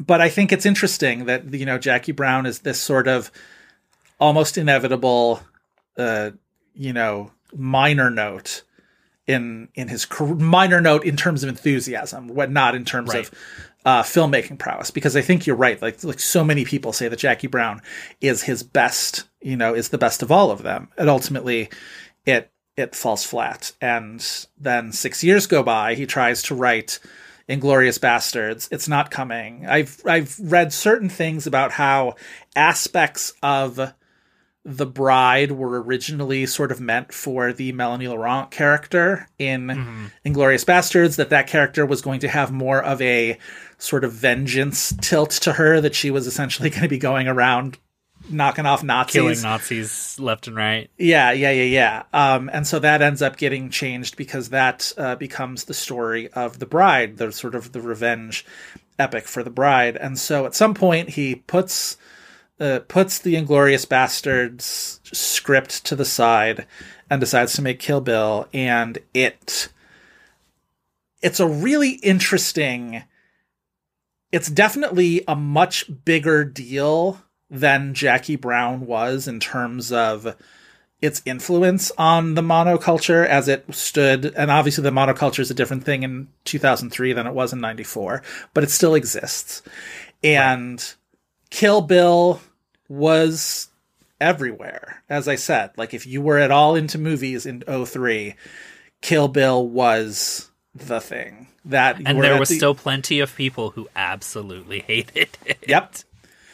Well, expectation was at the highest possible level. You know what I mean? Right. So Right. And for a movie that effectively, e- even though, you know, Miramax was an indie label, it was, I believe, their widest release they had ever done. They were effectively making a studio move, a studio action Yes. movie with Yes. this. yeah, Um, you know, you know, it's, it, you know, playing to the widest possible audience that can get to it. It's kind of amazing that this movie made as much money as it did yeah. um because even i think by today's tarantino standards this is an even stranger movie than something like the hateful eight um sure. made more money than the hateful eight um piece of shit um What is his biggest box office success? pretty sure it's still inglourious basterds Yeah, that makes sense. That makes sense. it could Um, be once upon a time in hollywood but i think it's inglourious basterds I think one of the things that sort of ex- communicates the the pop culture reach of Volume One is all of the types of awards that it was nominated for. She gets the Golden Globe Yeah. nomination. You mentioned the BAFTA. Um, but like it's a huge presence at the MTV Movie Awards. won Obviously, three awards baby Which ones? Tell the people. Uh, it won Best Female Performance for Uma Thurman, Best Villain for Lucy Liu. We haven't even talked about her yet. We're We gonna have get to. there. Yeah. And it won Best Fight between the two of them. Okay, let's talk about those two Justice awards. For, uh, it, at least should have been nominated uh, as a double nominee in Best Fight because Justice for the Vivica A. Fox fight. Hundred percent. Did I ever tell you about the the website I was writing for in two thousand three? That this was before I had. This was I was Scan? just. What's that? Mr. Yes, Scan? yes. I was. I was in fact Mr. That's Scan. the only website that I think existed then. No, it was uh, just this like little movie news site that was actually an offshoot, offshoot of a uh, uh, professional wrestling fan site, and um, but they uh, created a movie vertical, and I essentially emailed them and was like, "Can I write for you?" Uh, this was before I was getting paid. I did the thing that people tell you not to do. Now I wrote for free. Um, but it was kind of how I learned to write my own little, you know, bullshit for the internet. And I wrote movie news roundups once a week and was essentially like given free reign to write whatever I want. There was very little oversight. So I was just sort of like putting up, but I did a lot of scouring of It Cool News and Dark Horizons and Chud and all. So, so I remember tracking this movie from sort of stem to stern. And at the end of the year, I was in charge of doing a uh like a all staff awards uh, uh thing where we all sort of chose our best movies of the year and kill bill was so far and away the favorite that like supporting actress was like Lucy Liu and Vivica Fox and uh, Chiaki Kuriyama like all like it was like it was so like weighted towards that. Like it was and it was like that kind of a movie site right? Where it was sort of it it trafficked in that kind of movie bro um which is so funny because i'm like the one sort of like gay guy writing for the movie bro site. But um i still have i still have uh friends from from that time like people who were like the the people who I could just be like you we we we sort of get it. We get what this place is but like we're cool with it kind of a thing. Um anyway um so yeah Lucy Liu was at least properly rewarded by us and and MTV so um who's she up against? I, I i'm always i love looking at the competition at these sort of lower awards. Best villain she beats out the guy in the leather face mask in the Texas Chainsaw Massacre remake. A I movie that exists only as a really great and scary trailer, and then the movie itself is dog shit. that movie exists as uh, a, a mental image of Mike Vogel's torso wearing a very dirty white tank top. Like that's all I can remember. Um, Demi, Demi- Moore uh, as a gun and a fur coat in Charlie's Angels Full Throttle. and when we love her for that. Um, Geoffrey Rush in Pirates of the Caribbean, Curse of the Black Pearl. Uh, you best start believing in ghost stories. Uh, Chris Feil, because you're in one. Sure. And uh, maybe my favorite. I still like This Lucy the so best, but like my second favorite of this category, Kiefer Sutherland as voice on phone in Phone Booth. you Honestly, see him at the end of the movie. Spoiler alert. honestly deserved. Like he deserved that. He was great. Phone booth, great movie. I will say yes. Phone booth is Phone a very good rules. movie. Phone booth rules. I only Colin get on your case when you're like phone booth top five Colin Farrell performance of all time, and I get a little bit like okay. Um, Uh, you mean me? Because you did give me shit for saying that on mic in a previous episode. Listeners will attest, and guess who is right? Me. Um, I don't think you're right, but it's still a good movie. I like I'm that. right. That's fine. All uh, right.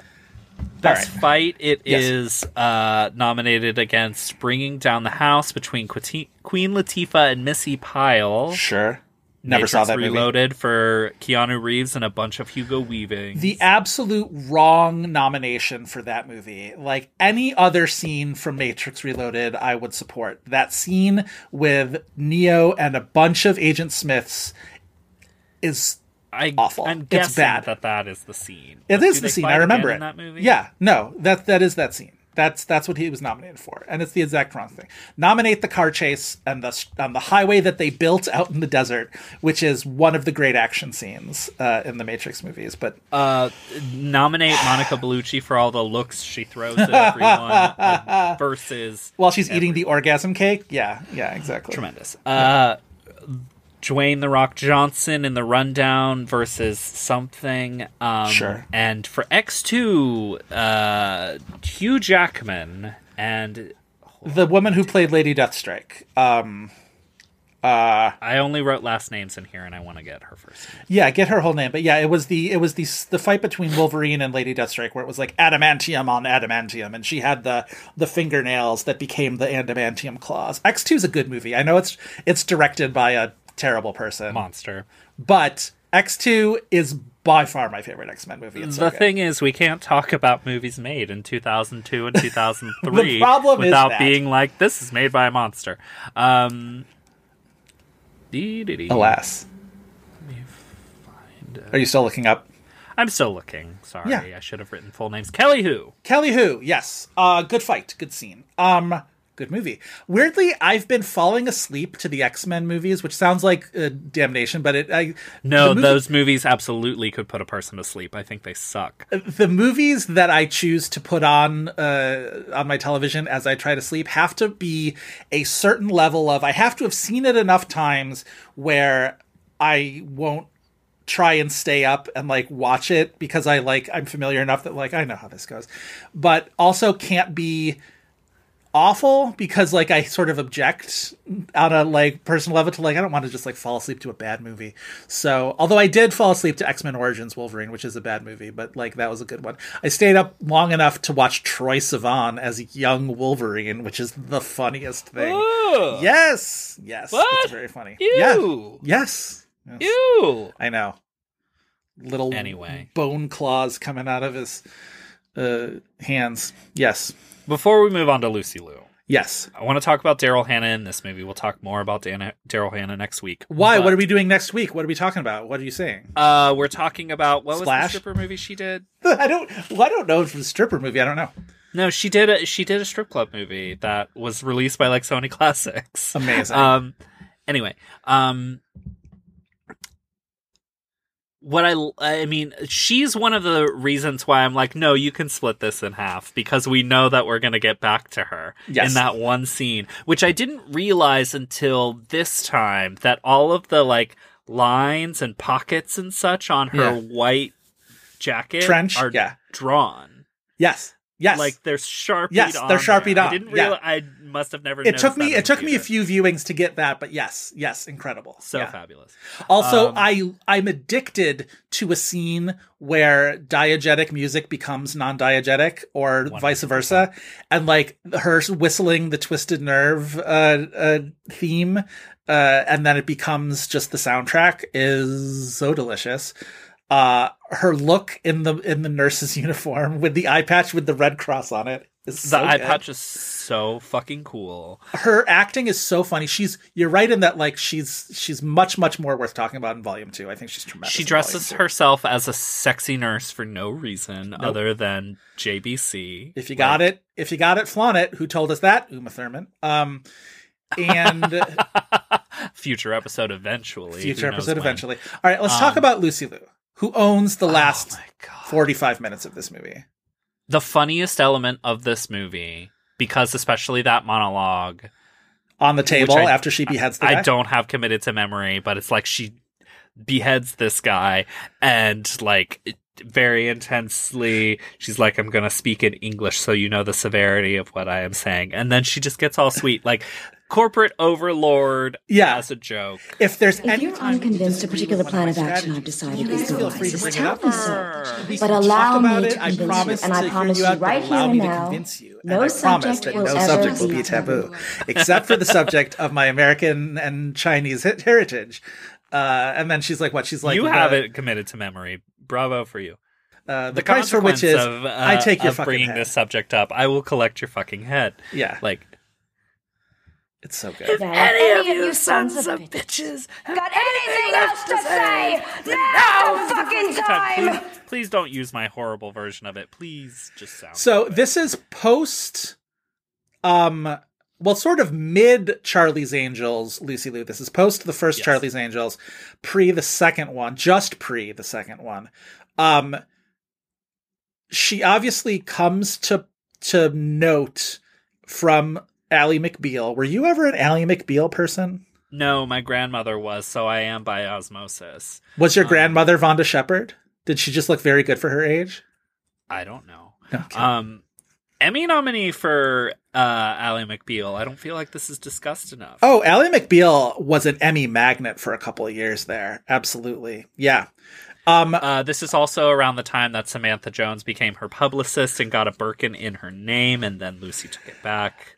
controversial moment in Lucy Liu's very real life. Yes. Um, Lucy Liu's an interesting actress. She's somebody who I don't always think about because she kind of dips in and out. She's, you know, Lord knows how long she was on Elementary with Jonny Lee Miller playing A Lady Watson, time. but a long time. See, this time. is the thing why, like, I think we as a culture and we as a gay culture have forsaken Lucy Liu. Uh, however, inadvertently, is because she is on a show that mostly straight people watch, and by that I mean our parents. I would say our grandparents, even like Yeah, yeah, yeah, yeah. yeah, Although my grandparents have been dead for quite a while, but yes, in general, um, that is a yeah, that's a CBS, that's a CBSy kind of show. But so okay, so between the Ally McBeal breakthrough, she's in Payback with Mel Gibson. She's in no. Uh, Play It to the Bone, the boxing movie with Woody Harrelson and Antonio Banderas. She's in Shanghai Noon, which is the first of the Owen Wilson, Jackie Chan comedy, Western kung fu movies. Charlie's Angels in 2000. Of course, the exquisitely titled Ballistic Ecks versus Sever, which um, goes on my I pile to see that. Apparently, she is tremendous in uh in a scene that it was rumored at one point to have possibly gone to Britney Spears as Kitty Go to Hell Kitty in uh in Chicago.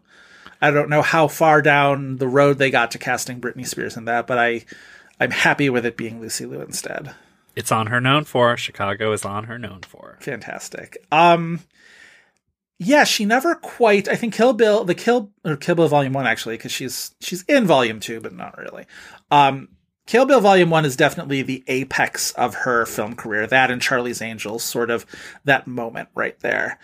Um, I think she's so good in Volume One. I think her She's the way she like sort of you know, again, just like volume up, volume down, volume up, volume down. Um, the way, the sort of the disdain she has for the bride when she's talking about silly Caucasian girl likes to play with samurai swords and and sort of you know uh, writing her off as this dilettante and teacher's pet. Again, you get the sense you get the sense of what everybody in the Deadly Vipers sort of related to each other as. Obviously, w after you watch volume 2, you can see how much this resentment was was from her being this sort of like teacher's pet. She had slept with Bill, and I imagine the other people didn't really uh, care for that. She probably got favorable treatment, yada yada yada. Um, and O-Ren has this harrowing origin story that is conveyed in this anime sequence. This like really, this is again like nothing's holding Tarantino back in this movie. He's just like, yeah, full on anime sequence. That's almost certainly would have been one of the things that had to be cut You could out, you could uh, see that that is a DVD extra waiting to happen of in a one volume Kill Bill movie, right? He said, "I see the Wachowskis have done the animatrix. That's your animatrix. I am Animatrix, going to yep. include the animatrix in my movie." Exactly. Um, and that sequence is amazing too. Yeah. I mean, like you can't lose it. You wouldn't lose it for the world. Um, but I think Lucy Liu, on top of being incredibly funny and just like, uh, uh, you know, I have a weakness for a woman who slays. Um, I I think it also like what you're talking about this dynamic of like condescension towards the bride. I think it her performance is part of why this movie I think this movie is satisfying as a whole and not a half of a larger story. Yeah. In that like the the climax of the movie is the fight with O-Ren. Yeah. And I think the climax of that scene before, you know, O-Ren's untimely demise, uh, is that she apologizes to her and then suddenly sees her as an equal. And Yes. You see the bride respond to that. And Yep. that, like, I think brings it all together. But, like, in that moment, Lucy Liu is also incredible in this Yeah. performance that also got to be very silly and, you know, volume up, volume down. Like, I will say this this thought that just occurred to me just now, which is it's fortunate that Tarantino owns the rights to these characters because you can absolutely see a streaming prequel series about the Deadly that's a Vipers piece of shit. Yeah, yeah, yeah like yeah, being pitched to somebody about something, right? Like as a whatever the Yellowstone universe version of the Kill Bill movies. Yeah, no, none of the characters in these movies need to exist anywhere outside of. But part of the reason for that is because I find them so interesting to think about in that way. Like because it's almost it's because I find it so fascinating to think about what their dynamics would have been outside of this movie that I never want to know for sure. You know what I mean? I never Right, want to right. have that that taken away from me. but I mean, like this is the genius that Tarantino brings to it. There's so much life there that you can imagine it, and it's like mm-hmm. You it, you know it, it gets to be the Tarantino Star Wars without a billion different Star Wars things unpacking every little piece until it's all boring. Yeah. And like this movie should never have the type of life where it's like you have spin-offs and All right. it just becomes less interesting. Chris, we are creeping up on the two hour mark and we have a IMDb game still to go. I have an idea. Oh. rather than go over the the our our imagined time limit and test the patience of our listeners why don't we next week come back with a whole other episode on Kill Bill Volume 2 Perhaps we will do that. perhaps Maybe. we'll do that We're not, you know. We're not promising anything? Are we still being vague? Can What I'm just say? saying is that our daughter is still alive. it's your baby and she's still alive. Bang bang.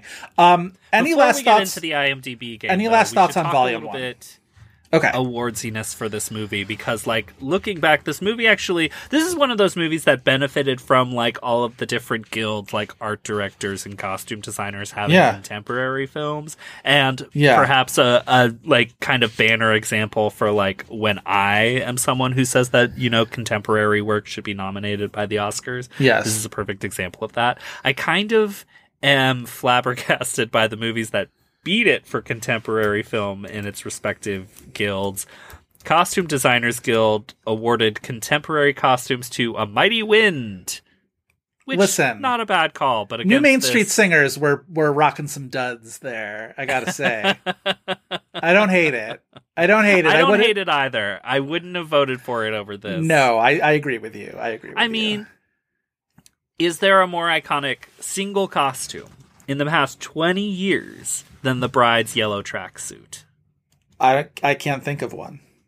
It really I mean, is. Maybe it- there is, but it's probably wrong. it really is damning that that even in a in a world where Kill Bill Volume One was not uh, received as a whole in the way that I would have liked to have seen it received.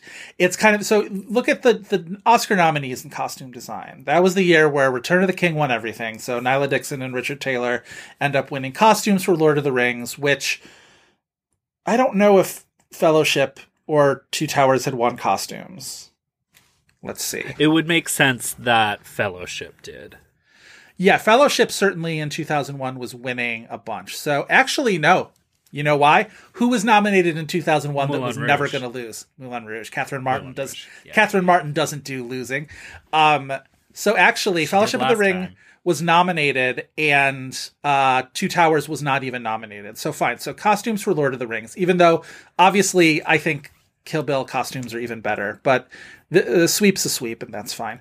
Girl with a pearl earring. She was a girl. She had a pearl earring. They were like, "We like this pearl earring. Good costuming. We'll give you." She was a boy. He was a painter. Can I make it any more obvious? Ngila Dickson gets a second nomination this year for The Last Samurai. Snooze. Uh, Master and Commander: of The Far Side of the World. Great. Good costumes, sure. Everybody loves it. I got to see that movie again and decide whether I'm going to be a bitch about that movie or I will just like shut up and let people enjoy Great it. movie. All right. Uh, and then um, Seabiscuit for those jockeys.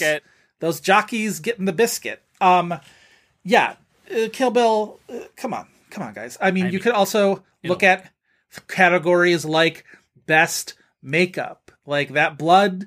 uh, d- They didn't pay thousands upon thousands of dollars for gallons of blood for nothing.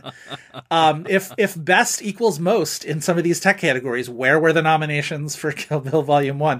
Um, Art Directors Guild gave it a contemporary film nomination. I think this would be a great uh, production design, art direction, whatever it was being called at the time, nomination. Art direction and costume design were the exact same five films, by the way, at the Oscars that year: Return of the King, Snooze. Girl with a Pearl Earring, Last Samurai, Master and Commander, Seabiscuit, Snooze. Um, Art Directors Guild gave their contemporary film prize to what movie? Mystic River. Why? I cast a quizzical eyebrow about They that. just put a fucking camera in in all of those Southie, yeah. in Southie. Jesus like, Christ. all due respect to that movie's art director. I Um, don't mind that movie as much as some people seem to mind that movie, but still. Um, Most importantly, though, yeah. Kill Bill. It wasn't embraced by the Academy, but you know who embraced this movie? The AARP. God it was a bless. Movies for Grown-Ups God bless 'em. nominee in, wait for it, Best Movie for Grown-Ups Who Refuse to Grow Up. A, we need to bring back this Bring that back. Bring that back. B, we need to explain what this category means because I don't know what that means. but it was Kill Bill Volume 1 was nominated, didn't win.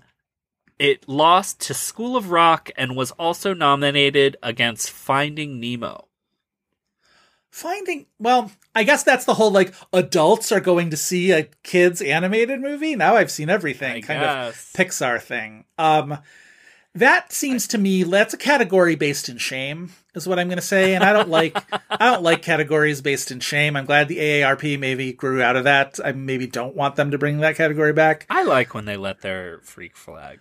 It's a it's good if they bring it back as a way to let their freak flag fly and not as a way to be like I liked this movie, but I think this movie is for kids and dum dums, so I maybe feel bad that I liked this movie.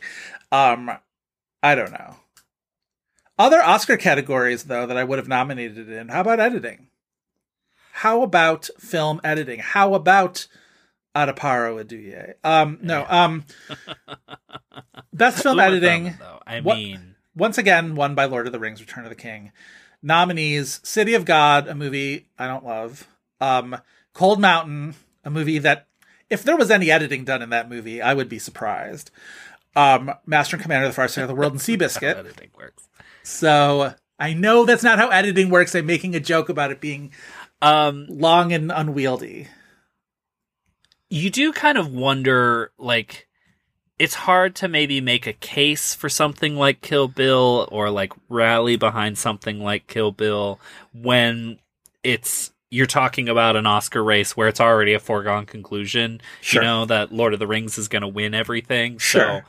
So uh, it it makes total sense to me that all of the Oscar nominees that year are pretty boring when it's like, well, we know we're giving the Oscar in all of these categories to Lord of the Rings.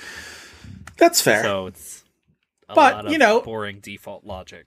Except like there are four other nominees in all these categories, so there's no there's no real reason that they had to give Cold Mountain and Girl with the Pearl Earring and Last Samurai all these nominations. Like Especially when those are some pretty boring movies. I'm like saying, shake it up.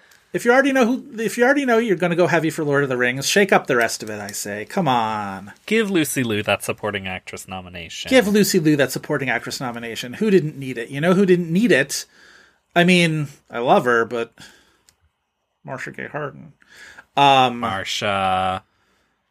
You know, okay, this might, you know, this is nothing to do with Kill Bill, but we've never talked about this on mic. I sent it to you because I sent it to a million people when we found out where it was. Marcia Gay Harden's Yes, uh, house in the Catskills. In the Catskills you can- guest house in the Catskills. that you can. That's uh, on Airbnb, and in the comments, it's like main ho- something like main house host may be around to visit or something. Yes. and it's like It's literally like Ma- Marcia Gay Harden may drop in for coffee. you may Okay. see Marcia Gay Harden on the trail with a glass of wine and. A Here's dog. what I'll also Like, say: that place was not out of the realm of possibility for you, like gathering five friends together to rent for a weekend and have Marcia Gay Harden maybe. Mm-hmm. It'd be in. us and three other gay people with binoculars. Like we we are arm. It no, it would be us, Christina Tucker, and two other gay people, uh, armed and ready, All to- wearing- for Marcia to all- make an appearance. all in Lee Krasner Bob wigs. and just just uh uh perfectly in character. Yeah, yeah. We're we're doing it. We're doing it. Marcia Gay. Uh we'll all do a reading of God of Carnage on the lawn. 100% we will. Oh my god. Tremendous. Tremendous. We would invite her over to watch a movie. What movie would we watch with Marcia Gay Harden? It couldn't be can't be a Marcia Gay Harden movie, but what movie do you think we she would like really appreciate? Uh, probably something like super gay, but like gay activism, like Oh. BPM or Pride. Oh my God, let's watch Pride with Marcia Gay With Harden. Marcia Gay She would love it. She would absolutely love it. Oh my God, what a thrill. Okay. Um, what else do I, I just want to quickly go through. I think we got everything. The Vernita fight, that'd be about Square. Um, oh, all right, just one last thing, and we can talk about it next week as well. There are a couple shots in this movie where Uma looks so much like Maya that it's like distracting. Like obviously like that's how mothers and daughters work. Like This is genetics, Joe. it is genetics, but you know what I mean. Like sometimes like the it's like every time you see an old movie with Ingrid Bergman and you're like, "Oh, the family resemblance between her and Isabella, Isabella, yeah. is so strong." And that's how I feel. The shot when after she kills Buck in the doorway and she puts on the sunglasses and she just sort of peeks her head out the door and like looks around. she looks so much like Maya. It's crazy. Like it's it's really something else. I don't know. I'm pro Maya Hawke. I don't know how you feel about Maya Hawke. I'm I'm Maya Hawke neutral. Okay. I think it's because I watch. She has a good scene in Asteroid City, but so does everybody in Asteroid City. I genuinely have loved her on Stranger Things. I will say, and I know that's Oh, not I'm a not show that you watch. I know, I know, but I'm just saying that's where a lot of my uh, appreciation for her comes from. Okay.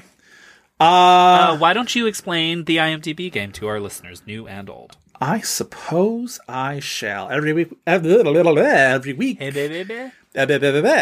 Every week, we end our episodes with the IMDb game where we challenge each other with the name of an actor or actress, and we try to guess the top four titles that IMDb says they are most known for. If any of those titles are television, voice only performances, or non acting credits, we mention that up front.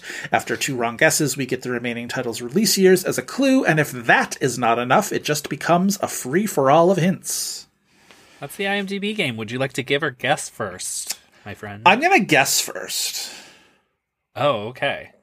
Uh, insert Kill Bill sirens here. um, I did not go into the Tarantino filmography. I did not go into Uma Thurman co-star uh, filmography. Right. I just went through some bills. Who is the first bill that shows up when you type in Bill Ooh. to IMDb? It is Bill Skarsgård. Huh. Okay. For All you, I have Bill Skarsgård. I thought you were going to give me like Bill Nunn or something like that, and it would have been so so difficult. What if I gave you Bill Clinton? contact? Um, I don't know anything else but contact. Okay, so Bill Skarsgård. Any television? No television. He's so good in Castle Rock is the thing, but no television. Fine. It chapter one. Correct. It chapter two. Correct. Okay. Um the only terrifying murderous clown with DSLs. Um You are going straight to hell. just saying. Um Billy Bill Sarsgaard. What else? Not Sarsgaard. Scars. Skarsgård, right. he Bill is a brother not to Peter, but to Alexander. but to Alexander. Um Oh gosh, Atomic Blonde? Incorrect. Damn. Good movie. Yeah, good movie. Um oh, he's in the new John Wick, John Wick chapter 4. Correct. I couldn't. I can't. Maybe it's because I haven't seen those movies, but I just wrote a review of the television show, which is why it's on my mind. got okay. it. Got it. Is he on the TV show? No, but I, that's why I've been sort of versing myself in the John Wickiverse uh, of late. All right, three out of four for Bill Skarsgård. Is he in like Dunkirk? Is Dunkirk a guess? Yes. Incorrect. All right. He is not in Dunkirk, though. Should I count that? Yeah, I, I, I, if it were me, I would count that. All right. Your year is 2022. So last year, So last year. Post Pennywise. post Pennywise, Bill Skarsgård. Movies from last year. Post Last Pennywise. Same genre. Oh, horror from last year. Yes. Yes. What were the horror? He wasn't in um Oh wait, is he in Halloween Ends? Uh, is he in it? No, it does not appear so. Okay. What? Do you, we can't talk about it. We can't talk about it. I, I still haven't seen those Halloween movies. Ends. I still haven't seen it. It's so fucking stupid. Maybe I'll It's but I shot really well. I'm gonna It try and good, revive it's- my 31 horror movies in the month of October thing that I've been that I always try to do, and that might be one of them because I do want to close have to that watch book. Cure. I'm telling you. Okay, if I if you can find it for me on streaming, I will I, watch it. it's on Criterion Channel. I have to make sure that I subscribe to Criterion Channel, but I'm going to because they're adding a bunch of things for October. So yes, uh, I will do that. Anyway, Bill Skarsgård in a horror movie from 2022. Was it like a This very? is a very popular horror movie. oh God, Smile. No, It's another mouth focused movie. Um, there's not not some mouth stuff in this movie. he plays the Fisher Price phone in Skinamarink, right? That's the that's that's the deal. it's 2023. I know. I'm making a joke. Uh, what was popular in 2022 horror wise? God, recent years are the fucking worst. My mind, I will say you definitely expect more of him in this movie. Oh, so we like. Di- oh, oh, oh, oh, oh, oh, oh! It's Barbarian. it is Barbarian. He's good in that movie. I like that movie. He's Yeah. good in that movie. Justin Long's great in that movie. I don't Bill's think that that movie fully works, but I do I like think it. that that is a potential like classic horror movie it's a good movie. in movie. terms of like this is a movie that people are going to be watching for a long time. It is. I agree with that. I agree with that. All right. All right. Better at Bill Skarsgård than I thought I was going to do. Okay. For you, I have decided to just give you everything that you want. You Uh-huh. bitch so many times about me picking ones that are out of your wheelhouse or whatnot. We're talking about Quentin Tarantino. We're talking about all his great films. I'm going to give you Pam Grier, star Oh, of Jackie Brown. so interesting. Um, Foxy Brown, Yes. Coffy, Yes. Jackie Brown. Yes. Do you go four for and four? there's gotta be there's gotta be something bad in there. Uh, is Palms one of them? no, not Oh, Palms. I almost got the perfect score. Palms would be very funny. Oh. Hmm. Okay, so do I stick with something recent though? Or is it one of the older ones? No, I feel like Jackie Brown can't be the most recent thing there. That's just not how the algorithm works. And Mm, Holy Smoke? Not Holy Smoke, although it's a good Yeah. guess. Your year is 2001, so you were right that it's not. Yeah. It's post Jackie Brown. What was she in in 2001? So 2001 is obviously post Jackie Brown. She was in she was in some type of genre e horror teen thing, but it's not like the faculty. I think disturbing behavior is before then, but it seems like she it, it is definitely that type of movie. I'm just trying to remember which one. Oh, it's Jawbreaker. I knew Jawbreaker is definitely what you were thinking of, but that's not her uh, known. That's not on her known for. Damn it. Oh, okay. It's what I would have guessed too, before 2001. Huh? It's what I would have guessed too, though. No, I think Jawbreaker is like 99. Okay. Yeah, that's what I was saying. Um, yeah. Okay. So it's after Jawbreaker. Huh. Yeah. Am I in the right ballpark though? You are in the right general ballpark. You're right in that it's Teen movie. It's not teen. That's where you went astray. But okay, but it's a horror movie. It's a horror movie with a very genre friendly director. Wes Craven. No. Genre but not horror genre? No, horror genre. He's done other movies uh, outside of horror, but he's like a very famous horror director. Carpenter? Yes. Uh John Carpenter's Vampire. No, John Carpenter Ghost of Mars. Ghost of Mars, correct. There. Oh, that's not cool. I know. I knew that the last one would be a bad the Ghosts one. of Get Mars cast, though. I've never seen this movie, but it's Ice Cube. the grodiest cast that I definitely want to see, though, because it's Ice Cube, Natasha Henstridge, Pam Grier, Jason Statham, Clea Duvall, Joanna Cassidy, um, some other people, but like that's enough for me, man. Like, give me Joanna Cassidy and Clea Duvall in a in a horror movie, and I'm in. I don't know. That's an interesting poster. That's the one character is this like ghost painted with like weird tribal tattoos on his face or whatever, and he's a monster and he's sort of like holding his hands up like that around the cast photo. Um I've never seen it. Maybe I should. All right. Good job on the Pam Grier. You went three for three very quickly, and then Ghost of Mars was always gonna was always gonna trip you up. I feel yeah, like. yeah, yeah.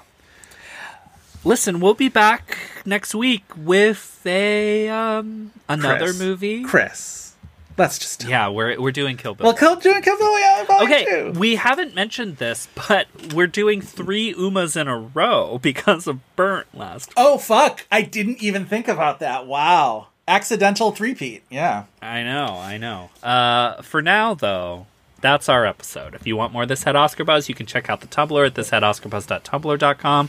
You should also follow us on Twitter at had underscore Oscar underscore Buzz, on Instagram at This Had Oscar Buzz, and on Patreon at patreon.com slash This Had Oscar Buzz. Joe, where can the listeners find more of you to uh, come and reap their vengeance? uh, Twitter and Letterboxd at Joe Reid, Reid spelled R E I D. I'm also on Twitter and Letterboxd at Crispy Feil. That's F E I L. We would like to thank Taylor Cole for his theme music, Kyle Cummings for his fantastic artwork, Dave Gonzalez and Gavin Mebius for their technical guidance. Please remember to rate, like, and review us on Spotify, Apple Podcasts, Google Play, wherever else you get your podcasts. Five star review in particular really helps us out with Apple Podcast visibility. So tell us our daughter is still alive with a slew of new five star reviews. That's all for this week, and we hope you'll be back next week for more buzz and more Bill.